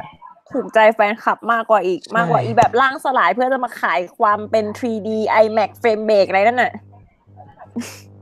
ในหนังสือระบุว่าวอลเดอมอร์ตายในสภาพของปุถุชนธรรมดาคนหนึ่งแล้วสุดท้ายพอสงครามจบใช่ป่ะก็มีคนแบกเอาศพวอลเดอมอร์ไปกองไว้รวมกับคนอื่นที่ตายนั่นแหละไม่ต่างกันเลยเพราะฉะนั้นวอลเดอมอร์ไม่ได้เป็นผงโอเคคานอตไม่อยู่ในจักรวาลแฮร์รี่พอตเตอร์อันนี้อันนี้มีในแชทมีบอกว่าถ้า Netflix จะมาเริ่มต้นจักรวาลใหม่จะนับเป็นแคนนอนไหมก็ต้องดูว่าใครเขียนก็ต้องดูว่าใครเป็นคนเขียนถ้าเกิดว่าเนื้อเรื่องถ้าเนื้อเรื่องออกมาจากป้าโจจริงๆ หนึ่งร้อยเปอร์เซ็นต์ เนี้ยก็อาจก็ก็อาจจะนับต้องขึ้นอยู่กับว่าสิ่งที่ป้าเขียนเนี่ยมันไปด้วยกันกับสิ่งอื่นในจักรวาลแฮร์รี่หรือเปล่าคือหมายถึงว่าทำเป็นซีรีส์อย่างเงี้ยหรอสมมุติอันนี้เราเข้าใจว่าเป็นเรื่องสมมุติเพราะว่ายังไงในเร็วๆนี้มันไม่มีใน Netflix อยู่แล้วไม่มีข่าวมาว่าจะแบบว่าจะมีไม่ถ้าสิบปีมันก็แฟนแฟนตาซีบีสมันเพิ่งจบไปแล้วว่ามันยังไม่ทำรีบูทใหม่แน่นอนแล้วว่ายังไม่มีรีบูทใหม่หรอกอย่างน้อยต่อให้ประมาณ ยี่สิบถึงสามสิบ ปีอ่ะน่าจะรีบูทใหม่คือ เจ เค ตายอะไรอย่างเงี้ยใช่น่าจะเป็นประมาณนั้นเลยอ่ะเพราะว่าการรีบูทใหม่คือเหมือนกับยกยกแบบจักรวาลใหม่เลยอ่ะใช่คือยกใหม่ คือเปลี่ยนเซตนักแสดงคนเปลี่ยนเซตนักแสดงแบบทุกทุกตัวแบบเปลี่ยนทุกอย่างนำมาตีความทุกอย่างใหม่หมดนำมาเขียนบทใหม่หมดทุกอย่างภาพยนตร์จากวรรณกรรมคลาสสิกที่ได้รับความนิยมในปีกลับมาอีกครั้งแล้วแล้วพวกเราก็จะเอ่อถือไม้เท้าเป็นคุณป้าคุณลุงคุณยายถือไม้เท้าแต่ยังคงแต่งชุดคอสเพย์อยู่แล้วก็จูงกันไปลงหนังนะคะแล้วเราก็จะบ่นงามว่าแสดงไม่ได้เท่าแดเนียลเลยฉันไม่โอเคกับเวทมนต์สมัยใหม่ใครจะรู้แบบสามสิบปีข้างหน้าแบบเขาอาจจะมีระบบแบบไม้กายสิทธิ์โผล่ออกมาให้แบบคนรับชมแบบเสกเขาเข้าไปได้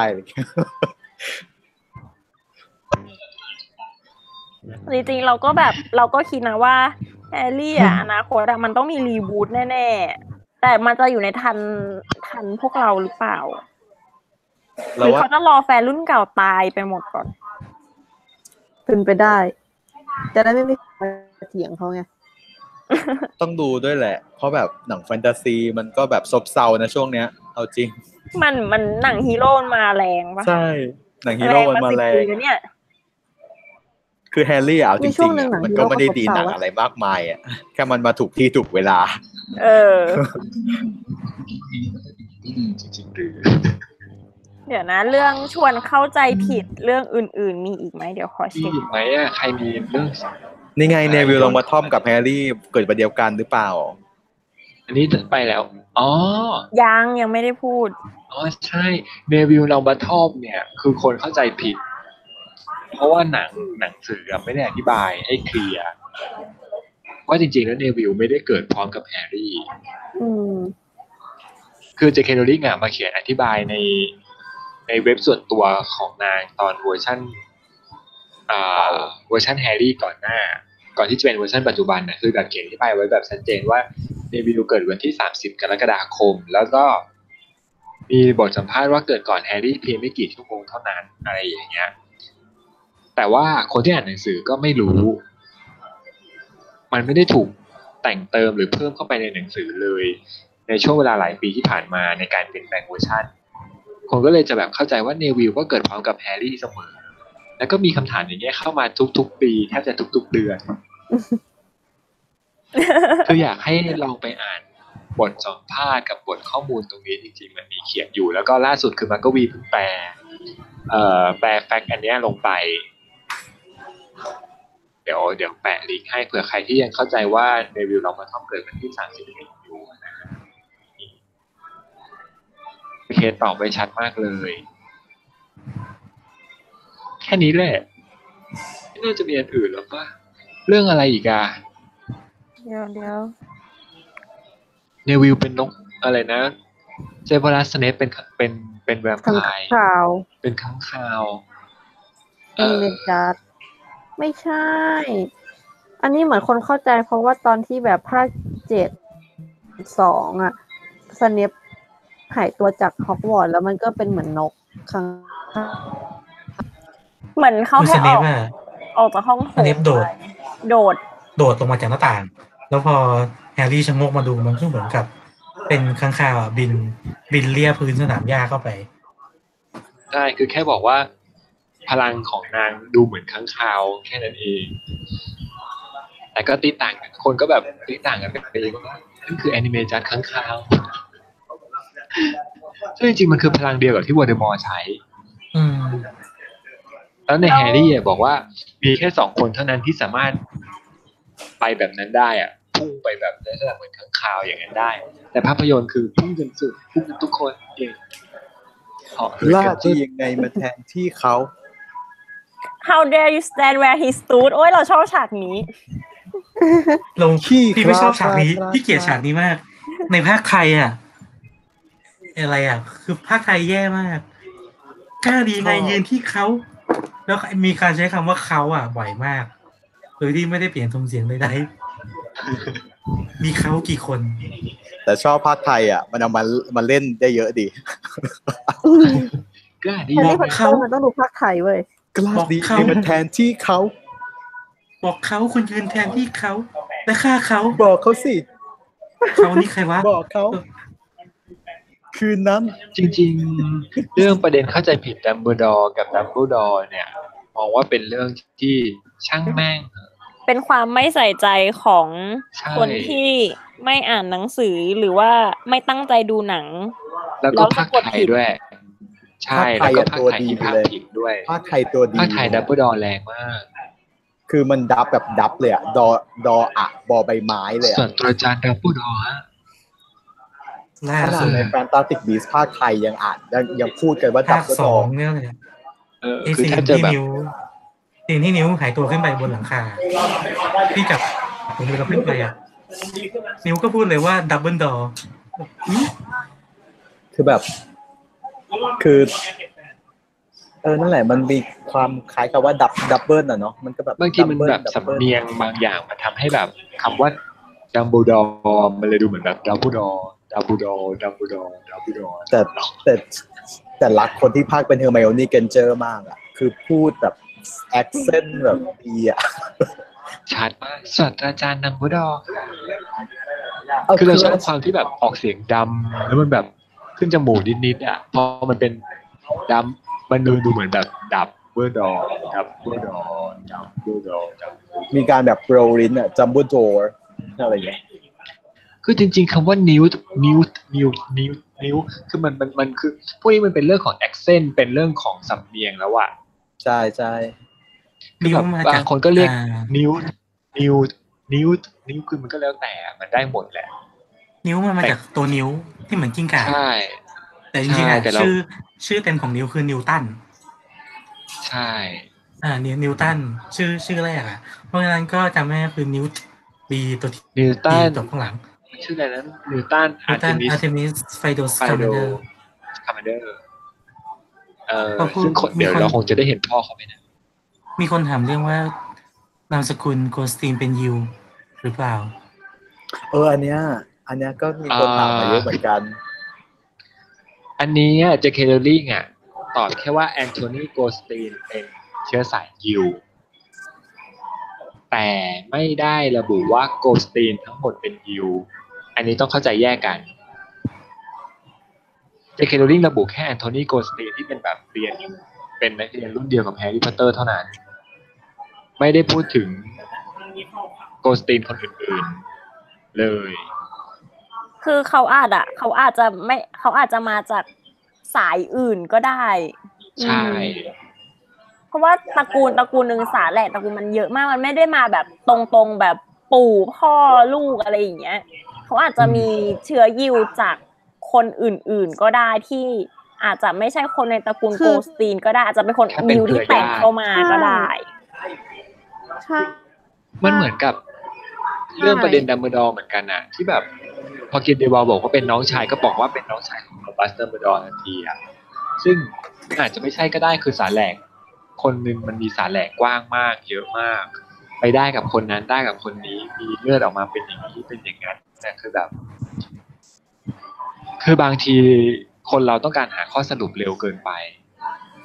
บางอย่างก็สรุปไม่ได้คนต้องมีสติว่าบางอย่างมันสรุปไม่ได้เพราะมันไม่มีหลัก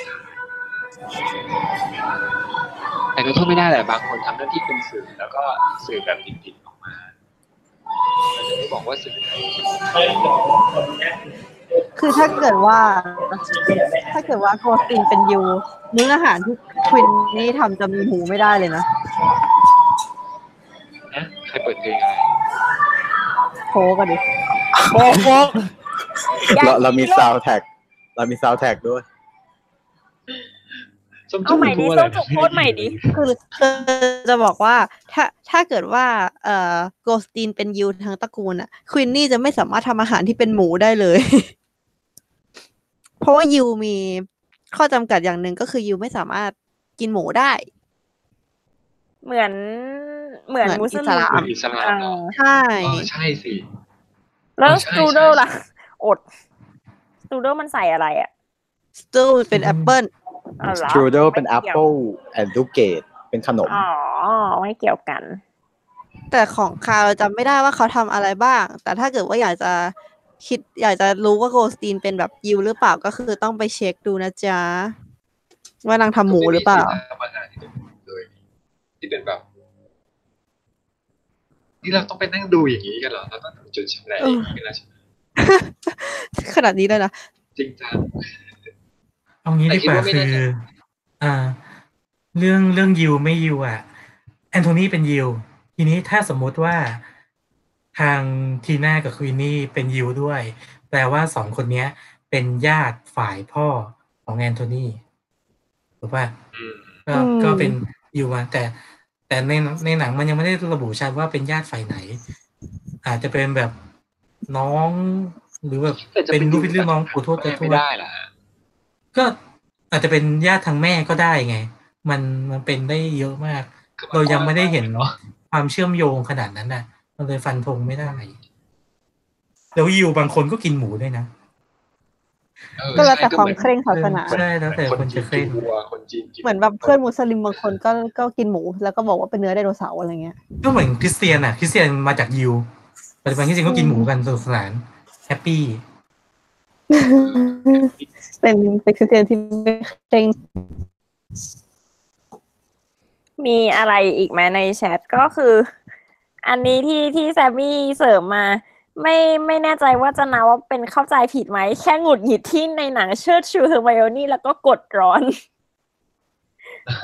อันเนี้ยอันเนี้ยมันจริงๆแล้วอ่ะมันเราว่ามันเป็นสิ่งที่หนังอ่ะทำให้คนมองข้ามรอนมองข้ามตัวละครรอนวิสลีย์ไปอ่ะโทษหนังเลย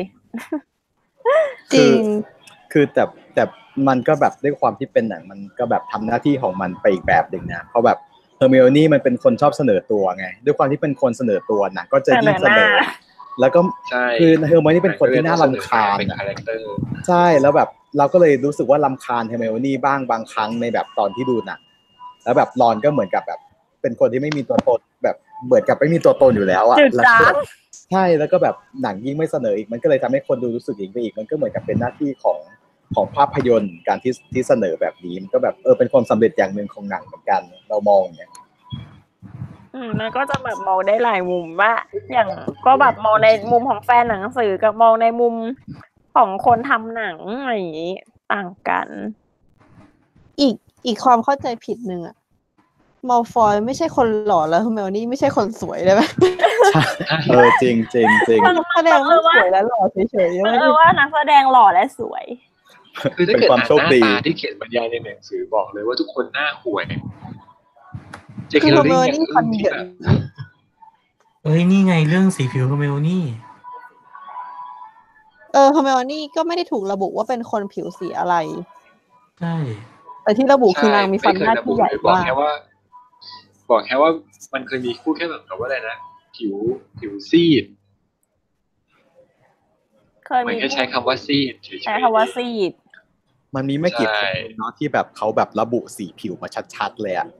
ใช่แต่ทีนี้ก็มีก็มีคนก็มีคนแย้งมาว่าถ้าบอกว่าซีดอ่ะคนที่ผิวเข้มอยู่แล้วอ่ะเมลานินเยอะอ่ะเวลาจะดูว่ามันซีดอ่ะมันดูยากนะจริงเพราะฉะนั้นเนี่ยก็เลยมองว่าตรงนี้ เจ เค แท้แน่มันคงไม่ได้เข้มขนาดตามปีปีเปล่า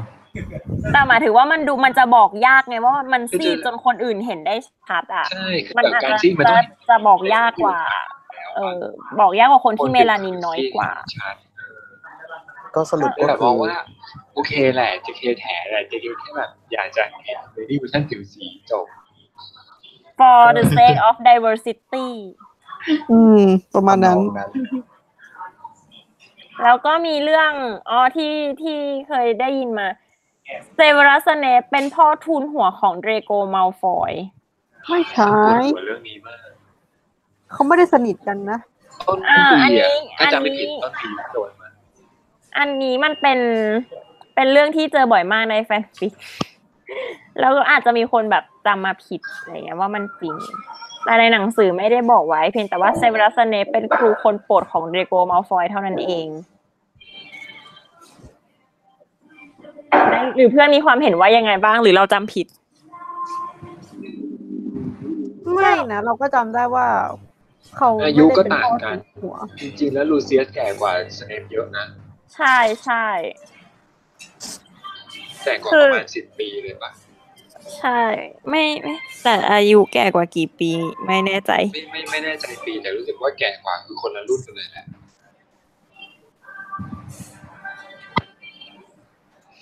ก็คือว่าสรุปเซลลัสสเนปไม่ใช่พ่อทุนหัวของเดรโกมัลฟอย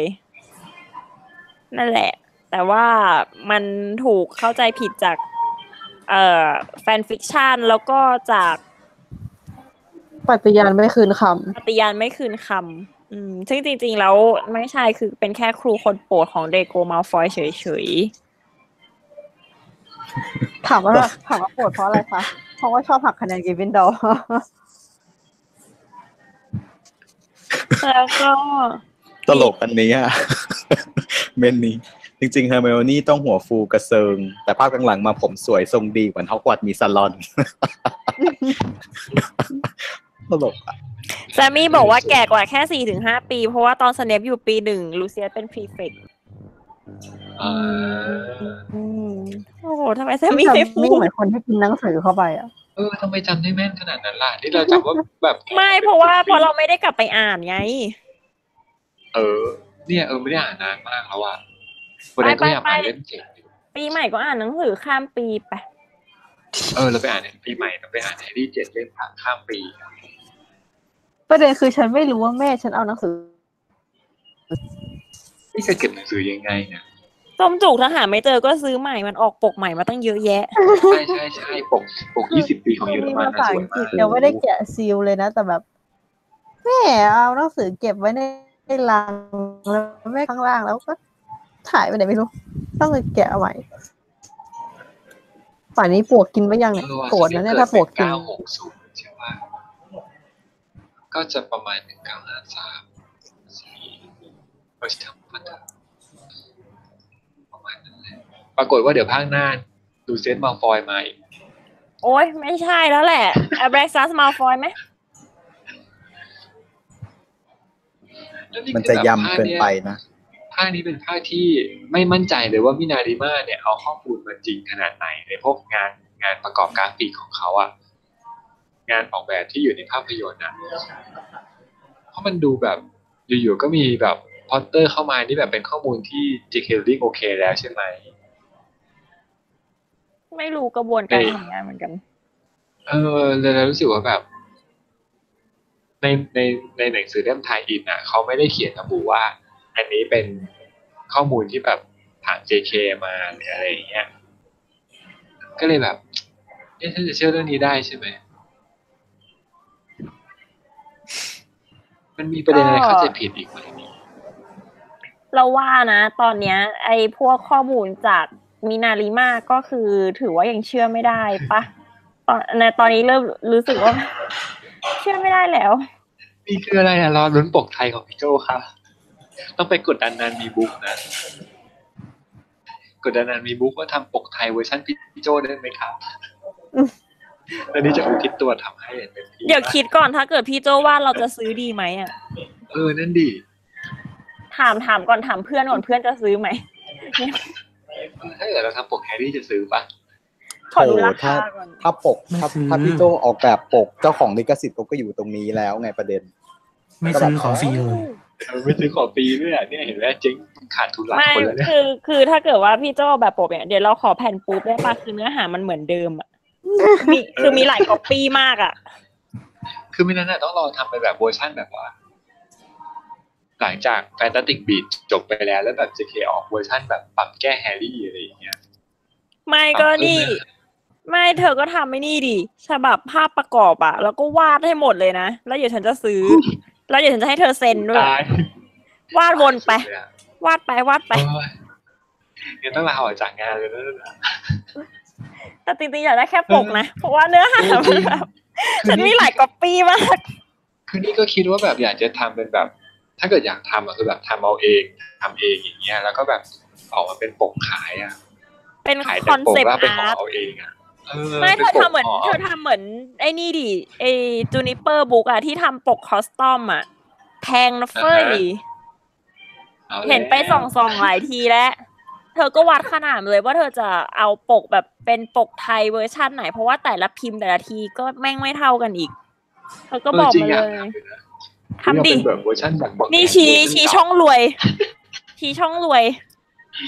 นี่ไงนี่ยังดองงานทำอะไรนะงานอากาธาคริสตี้ไว้อยู่เลยอ่ะคือมีฝรั่งอ่ะเขาเห็นงานเราตอนนี้ที่แบบไปประกวดอ่ะแล้วเขาก็บอกว่าฉันอยากให้ยูแบบทำปกอากาธาคริสตี้ออกมาใหม่จังเลยคุณต้องทำออกมาสวยมากแน่เลยหรืออะไรแบบเอาได้ไงกดดันกูละแต่จริงอยากทำปกแฮร์รี่เหมือนกันนะอยากลองทำดูว่าจะทำได้หรือเปล่าเพราะว่าเธอทำได้อยู่ที่ว่าเธอจะทำหรือเปล่าเอออยู่ที่ว่าแบบมันมีแรงกระตุ้นขนาดไหนใจสู้หรือเปล่าปล่อยไหมบอกมา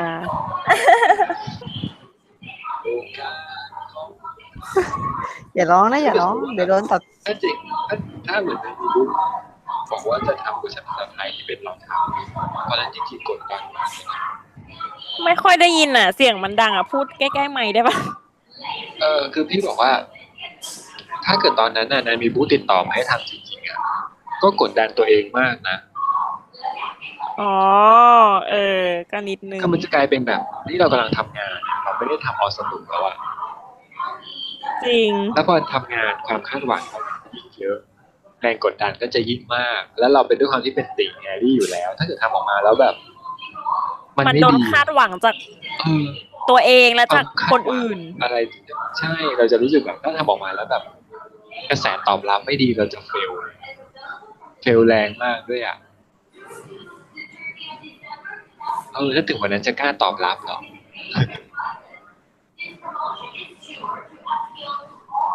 ก็คิดทำไมคิดเรื่องนี้เครียดขึ้นมาเลยนะแล้วก็มีมีประเด็นไหนอีกไหมเดี๋ยวนะหมดแล้วปะวันนี้คือช่วงแห่งการคุยเล่นถ้าที่ลิสต์คือหมดแล้วเดี๋ยวไล่อ่านในแชทก่อนมีอะไรที่ยังไม่ได้ตอบไหม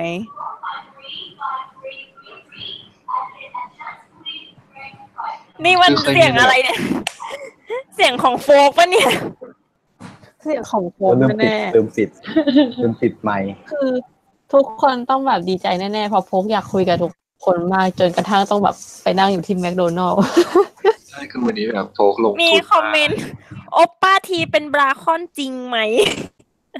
จริงค่ะน้องบราคอนคืออะไรอ่ะคือคนที่คลั่งน้องชายอ่ะคนที่แบบรักน้องมาก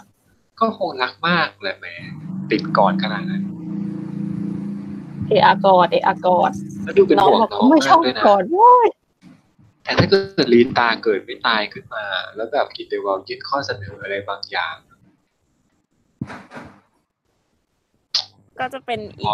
กช้อยที่น่าสนใจเกิดลีตาไม่ตายขึ้นมาจริงๆนี่ช็อกเลยนะเอาจริง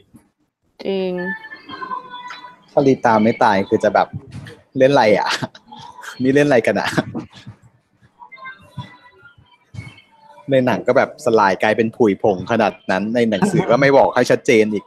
ก็คือแบบเล่นไรอ่ะเล่นไรกันอ่ะคือถ้าเกิดไม่ตายนี่คือแบบเออพอเถอะแล้วแบบผู้กำกับอ่ะก็ดูแบบมาพูดแบบไซโคแบบประมาณว่าตายจริงแบบจริงจังมากอ่ะจนเรารู้สึกว่านี่ไม่ได้โกหกแบบมาเวลอยู่ใช่ปะเออหลอกให้ให้คิดว่าตัวละครนี้ตายสุดท้ายก็ไม่ตายนิฟเฟอร์ตัวปอดของนิ้วที่เป็นแม่ของลูกๆแต่มันเป็นตัวผู้นี่พอนิ้วพูดว่า good boy good boy คือแปลว่าเด็กดีมันเป็นแบบมันเป็นสำนวนเว้ยใช่ฮะ good boy คือมันจะเป็นผู้หญิงหรือผู้ชายก็ได้เก่งมากขนาดเนี้ยอ๋อเรื่องนี้คนเข้าใจผิดอีกเรื่องนึงชื่อนิฟเฟอร์ใช่เออเอาพี่โจพูดสิเรื่องนี้คือหงุดหงิดมากไปไฟกับฝรั่งมาคือมันจะมี Twitter account นึงคือน่าจะชื่อว่า ยู เอส เจ ยู เอส พี มั้ยเอ้ย ยู เอส เจ ยู เอส พี เออใช่นี่แหละ ยู เอส พี แล้วก็อ่า ยู เอส พี อ่ะโอเคที่ฉันฉันจำได้คือเขาเขียนบทความมาว่านี่คือข้อมูลที่ได้มาจากคนวงในว่านิฟเฟอร์ทั้งสี่ตัวมีชื่อว่าอะไรบ้างแล้วข้อมูลนี้เนี่ยก็ถูกเพจที่คนติดตามมากเพจหนึ่งของไทยเอาไปทำแชร์ต่อ ว่ามันมีสี่ตัวนี้ชื่ออย่างนี้นี่นี่นี่แล้วก็เชื่อกันเหมือนกับเป็นข้อมูลจริงคำว่าวงในของเขาคือยังไงก็ไม่รู้ไม่อธิบายให้ชัดเจนเสร็จแล้วทีเนี้ยด้วยความที่เราก็งงว่า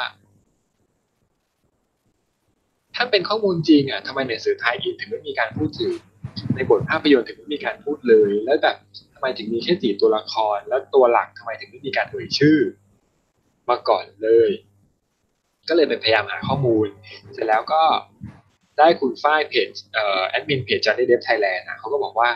น่าจะมาจากอันนี้หรือเปล่าแล้วเขาก็โยนลิงก์มาให้มันเป็นงานลิงก์งานแฟนเมดแบบเขาทำนิปเปอร์ออกมาเป็นเบบี้นิปเปอร์ทั้งสี่ตัวอย่างเงี้ยแล้วเป็นแบบเขาตั้งชื่อนิปเปอร์แต่ละตัวเป็นชื่อแบบพัมกินเอซิมมอนอะไรสักอย่างหนึ่งขนาดทั้งหลายแหล่แล้วก็เหมือนแบบตั้งขึ้นมาก่อนที่ ยู เอส พี อ่ะจะลงข้อมูลนี้คือเขาเหมือนกับลงประมาณว่าประมาณวันที่สิบแปดพฤศจิกายนอย่างเงี้ยคือลงอันนี้ลงสินค้าพวกนี้ขายออกไปเสร็จแล้ววันที่ยี่สิบกว่าๆ ยู เอส พี ก็ลงบทความนี้แล้วก็บอกว่าเป็นข้อมูลจากวงในเว้ย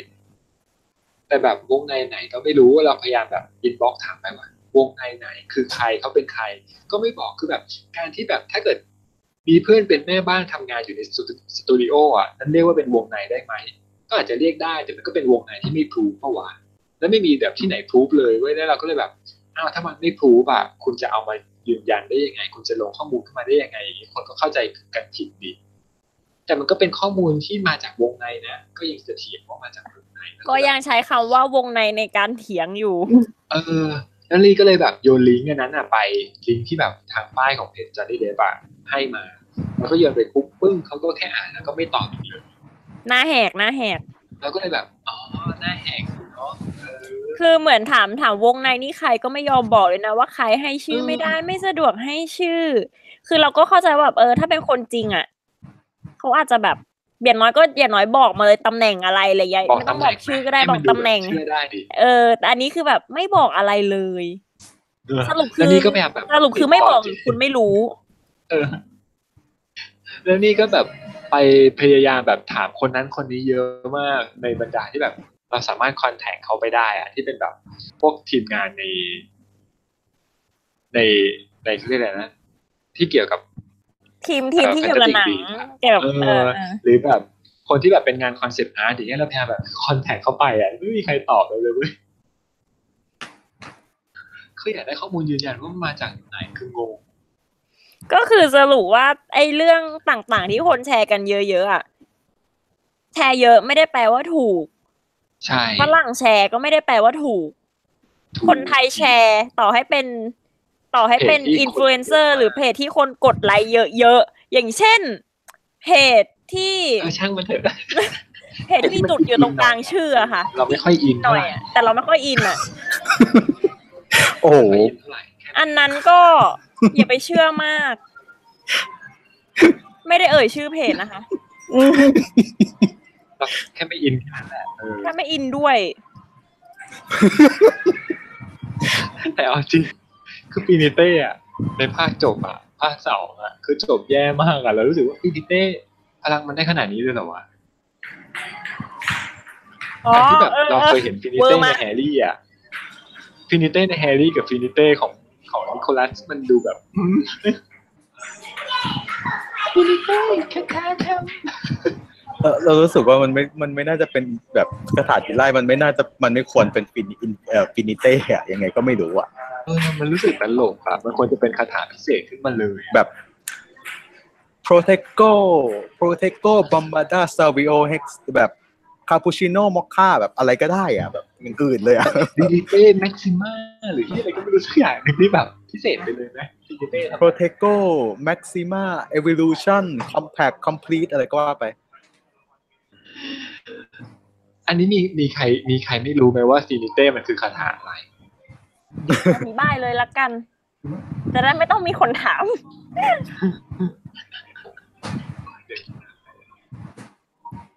อ่ะพี่โจอธิบายเลยฟินิเต้คือคาถาอะไรคาถาไฟไนท์ไงไฟไนท์อินคันจาเชมอ่าฟินิเต้มันคือคาถาที่เอาไว้สำหรับยกเลิกกันป่ะใช่ใช่คือแล้วก็ค คุณไวไฟถามว่าการออกเสียงค้าฐานในแฟนตาซีมีมีเปลี่ยนหรือเปล่าอย่างแอคคิโอไงอย่างแอคคิโอคือจริงๆในหนังสืออ่ะมันเป็นแอคซิโอตอนตอนแปลเป็นหนังสืออ่ะตอนแปลไทยตอนแปลไทยเป็นแอคซิโอแล้วก็เลยอ่านแอคซิโอกันมาตลอดยี่สิบปีแต่ว่าในหนัง Fantastic Beasts เนี่ยก็คือ Fantastic Beasts เนี่ยก็คือแบบพูดชัดๆเลยว่า Accio ใช่แล้วก็มันมีหนังสือ Book of Spell ที่แบบเป็นหนังสือเกมอ่ะที่แบบ J.K. Rowling เขียนคอนเทนต์นะเอ่อในนั้นเขาก็ออกเสียงว่า Accio เหมือนกัน Accio เลยแต่ว่าในใน Harry Potter ก็มีการออกเสียงว่า Accio มาตั้งนานแล้วนะตอนตอนภาคสี่ที่ Harry ตอน Harry เรียกไม้กวาดก็ Accio อืมแต่ว่าแต่ว่าคนไทยส่วนใหญ่เขาเขาชินกับแฮร์รี่แบบภาคไทยไงมันก็ออกเสียงเป็นแอ็กซิโอก็เลยแบบอยากจะเสนอให้มีการแก้ไขตรงนี้เหมือนกันอ๋ออยากจะใครจริงถ้าเกิดแบบเวลาเราคุยกันเนี้ยเราก็ชอบบ่นกันว่าอยากให้ภาคไทยแก้นู่นแก้นี่เราก็จะสามารถลิสต์ออกมาได้อีกประมาณยืดยาวแต่มันก็แก้ไม่ได้แล้วแหละเออแต่มันแก้ไม่ได้มันลอนช์มาแล้วอ่ะ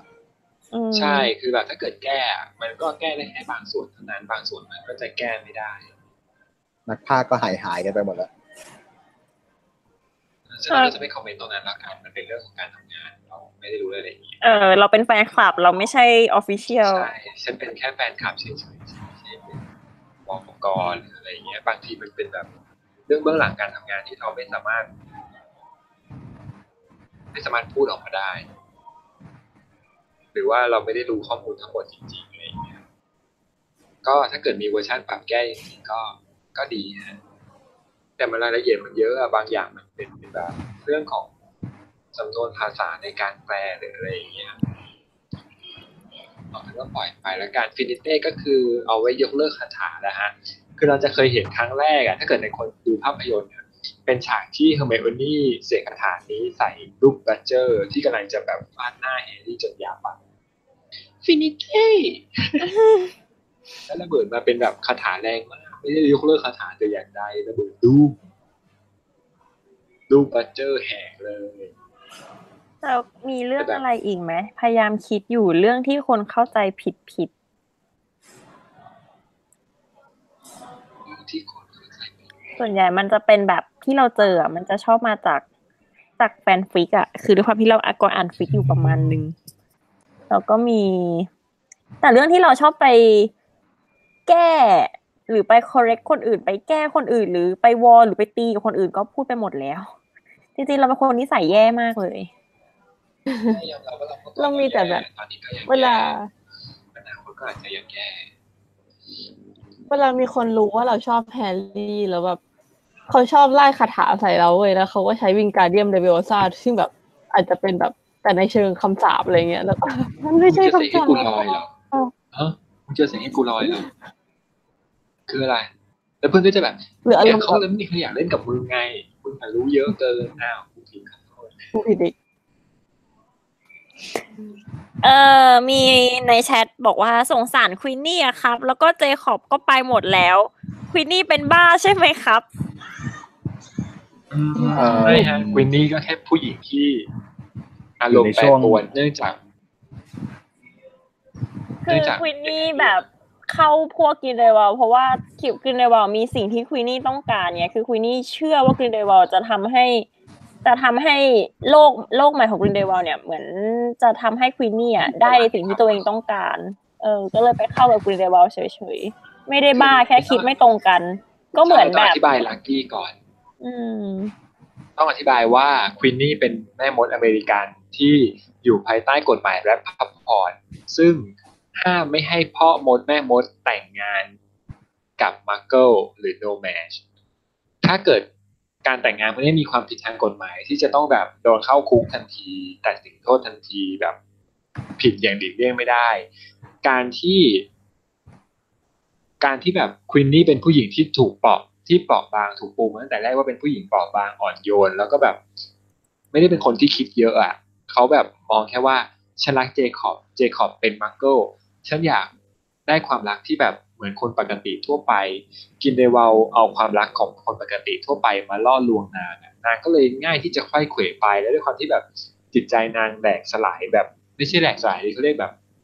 เหมือนโดนกระทบดาเมจจากหลายๆเรื่องจากการที่แบบเหมือนเจคอบไม่เข้าใจนางเหมือนสังคมดูแบบไม่โอเคกับการที่นางเป็นอยู่อย่างนี้นางก็เลยต้องการที่แบบโอเคฉันต้องจัดการพวกนี้ด้วยตัวฉันเอง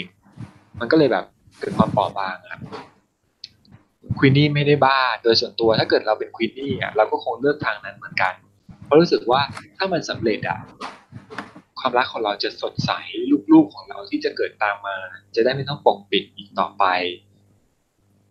แต่สุดท้ายนางก็โดนหลอกไงเออก็รอดูติดตามกันภาคต่อไปว่าควีนนี่กับเจคอบจะจบกันเนี่ยเจ็บปวดขนาดไหนนะจริงๆมันเป็นเรื่องที่ต้องต้องติดตามไปพร้อมกันคือเราก็ไม่มีคำตอบให้เป๊ะๆเพราะที่เราตอบมาเนี่ยมันก็เกิดจากการคาดเดาจากการดูหนังเหมือนกันใช่เออไม่ใช่คำตอบที่เชื่อถือได้เป็นแบบความมโนเหมือนกันไม่อยากให้เชื่อเป๊ะๆเออบางอย่างใช่ใช่ใช่อันนี้คือแค่แบบเป็นมุมมองของเราเท่านั้นเหมือนนกฟินิกซ์เนี่ยคือโอเคนกฟินิกซ์ผู้กำกับอะออกมาให้สัมภาษณ์ว่าเดิมเดิมต้นเขาเรียกนะบทภาพยนตร์แรกเริ่มที่แบบ เจ เค Rowling เขียนมาระบุชัดเจนว่า Credence คือดัมเบิลดอร์ดัมเบิลดอร์จริงๆอันนี้เราอาจจะเชื่อได้ถ้าเกิดเดวิดเกตพูดความจริงว่าโอเคนกฟินิกซ์นี่คือนกฟินิกซ์จริงๆแล้วนางคือดัมเบิลดอร์จริงๆแต่ประเด็นที่บอกว่าเป็นน้องชายเนี่ยเป็นน้องชายของดัมเบิลดอร์ไหมตอนเนี้ยในกลุ่มเราคุยกันว่าไม่น่าจะใช่น่าจะเป็นญาติมากกว่าแต่ถูกแบบใส่ข้อมูลฝังหัวหลอกหลอกวงกลวงไว้เพื่อที่จะแบบหลอกใช้เคลียร์ให้ไปฆ่าอัลบัสดัมเบิลดอร์แต่สุดท้ายแล้วว่าไอเดนติตี้ของเขาเรียกนะตัวตนอัตลักษณ์ของเคลียร์จริงๆแล้วเป็นใครอะไรอย่างเงี้ยก็ต้องรอเฉลยอ่ะอาจจะรอเฉลยอีกทีนึงคืออีกหกปีก็คือภาคสุดท้ายไปเลยฮะตอนนี้ยังสรุปอะไรไม่ได้เกี่ยวกับตัวตนของเขาจบประเด็นวันนี้นะน่าจะหมดเรื่องที่น่าจะหมดแล้วเรื่องที่ประเด็นที่เข้าใจผิดส่วนอาทิตย์หน้าจะพูดเรื่องอะไรก็เดี๋ยวติดตามทางหน้าเพจหรือไม่ก็ทางแฮชแท็กเอาเดี๋ยวจะบอกว่าอาทิตย์หน้าพูดเรื่องอะไรใช่ก็ถ้าเกิดใครชื่นชอบยังไงอ๋ออ่ะอ่ะพูดก่อนก็ได้โอเคจะพูดอะไรไปเนี่ยไม่ก็ยังคิดไม่ออกไงว่าทีน่าจะพูดเรื่องอะไรก็ถ้าใครมีอะไรเสนอก็วิธีเดิมพิมพ์บอกมาใน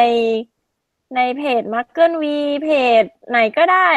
หรือว่าใน Twitter ติดแฮชแท็กมาก็ได้แล้วก็ที่เราอยากได้อย่างหนึ่งก็คืออยากรู้ว่าคนฟังอ่ะฟังแล้วชอบรายการเราหรือเปล่าหรือมีอะไรที่อยากให้ปรับปรุงไหมอย่างเช่น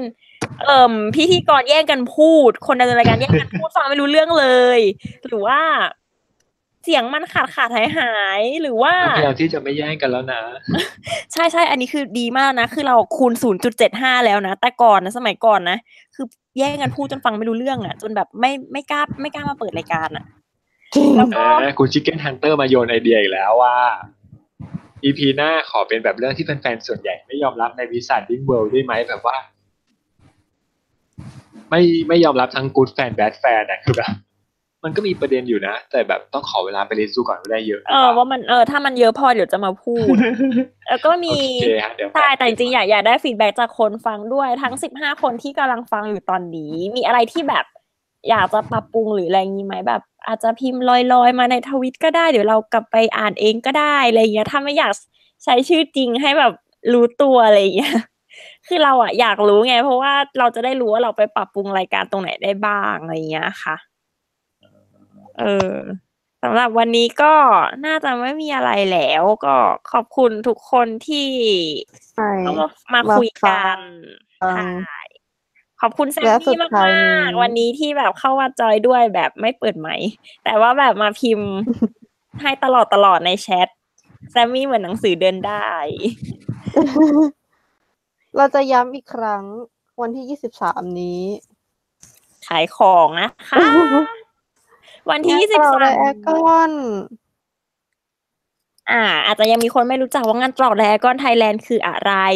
มันคืองานขายของค่ะเอาง่ายๆก็คืองานขายของเล่นของสะสมสินค้าจากจักรวาลโลกเวทมนต์ของแฮร์รี่พอตเตอร์ซึ่งแม่งานใหญ่ๆเนี่ยก็คือพี่เอนะคะร้านเมจิกเฮาส์ช็อปซึ่งพี่เขาก็จะขนของมาลดราคาเยอะแยะมากมายเป็นของเป็นของจีนคือแบบมันเป็นของที่ราคาไม่แพงมากอยู่แล้วก็คือเหมาะกับแบบแฟนคลับที่แบบอาจจะซื้อแบบเล่นๆอะไรเงี้ยแต่คือของแล้วก็เราก็จะมีอีกสองร้านก็คือมีร้านเอ่อเอ่อ Midnight เอช พี Shop แล้วก็ร้าน Hedwig Store ที่ไปเปิดไปขอแชร์ที่แล้วก็เปิดขายด้วยโดยสรุปเนี่ยทั้งงานเนี่ยมันก็จะมีของทั้งจากจีนอเมริกาอังกฤษแล้วก็มีของแฟนเมดด้วยก็คือจะเป็นของไปขายซึ่งไม่ใช่งานออฟฟิเชียลอะไรก็คือเป็นงานที่แม่ค้านัดกันตั้งตี้ขายของเองเพราะว่ามันใกล้จะปีใหม่แล้วเราก็เลยมีทำแบบลดราคากันพี่เอเขาก็อยากจะลดราคาลดแลกแจกแถมกันงานจัดที่ตึกอ่า เค เอ็กซ์ นะคะเป็นตึกชื่อตึก Knowledge Exchange วิธีเดินทางสะดวกสุดก็คือนั่ง บี ที เอส ไปลงสถานีวงเวียนใหญ่แล้วออกทางออกสี่แล้วเดินย้อนขึ้นมาตึก เค เอ็กซ์ จะเป็นตึกที่แบบโมเดิร์นนิดนึงอ่ะหน้ามันจะมีป้ายเขียนอยู่หน้าตึกแล้วมัน เค เอ็กซ์ เค เอ็กซ์ Knowledge Exchange นะคะก็คืองานน่ะจัดอยู่ที่ชั้นหนึ่งเข้าไปก็จะเป็นงานขายของเลยอ่ะค่ะอืมก็อันเนี้ยก็ถ้าเกิดว่างๆมามาดูของก็ได้จะซื้อร้านไหนก็ได้ชอบร้านไหนก็ซื้อร้านนั้นเพราะจริงๆแม่ค้าก็เป็นเพื่อนกันหมดอยู่แล้วแล้วก็เอ่อถ้าใครอยากจะเจอเจอเราคือเราอ่ะไปทั้งวันไปอยู่ทั้งวันอยู่แล้วไปขายของด้วยแล้วก็แต่ว่ามาคุยเล่นกันเฉยๆก็ได้ประมาณนี้ถ้าเกิดสนใจก็ฝากไว้ละกันมาเจอกันวันอาทิตย์นี้ได้จบช่วงโฆษณามีมีทั้งแบบของแบบ Noble Collection ของอ่าใช่มีของมีของทุกเกรดอ่ะก็คือเป็นเรื่องที่ได้ทุกเกรดทุกเกรดมีทั้งของของจีนของ Noble Collection ของอังกฤษของอเมริกาของแฟนเมดมีทุกอย่างลองมาดูก่อนได้ทั้งหนังสือฟังโก้ป๊อปไม้กายสิทธิ์เสื้อคลุมอะไรอย่างเงี้ยค่ะมาดูกันได้ก็อย่าลืมของแฟนเมดด้วยคือเราอ่ะเราที่เราไปขายคือคือน้องสาวเราอ่ะทำเพจอยู่ชื่อเพจบลูมเนี่ยก็จะเป็นแบบเพจดีไซน์อะไรอย่างเงี้ยแล้วก็มีน้องเราดีไซน์กระเป๋ามาด้วยเป็นลายเกี่ยวกับแฮร์รี่ก็ถ้าสนใจไปไปดูที่งานได้ค่ะหมดน่าจะหมดช่วงโฆษณาแล้วลิงก์รายละเอียดก็เข้าไปดูได้ในเอ่อเพจ Magic House Shop นะฮะนะเดี๋ยวให้ลิงก์ไว้แล้วกันส่วนเราคงไม่ไปเพราะว่าแก้มเราบวมจากการผ่าฟันคุดใช่แล้วก็โจไม่ได้ไปนะฮะเพราะว่าอยู่ไกลจ้าใช่แต่พลอยไปแล้วพอพออยู่ทั้งวันพออยู่ทั้งวันมาคุยกับพลอยได้ไม่ไม่ต้องซื้อของก็ได้มานั่งคุยก็ได้ เอ๊ะน่าจะจบแล้วแหละไปนอนกันเถอะทุกคนขอบคุณนะคะ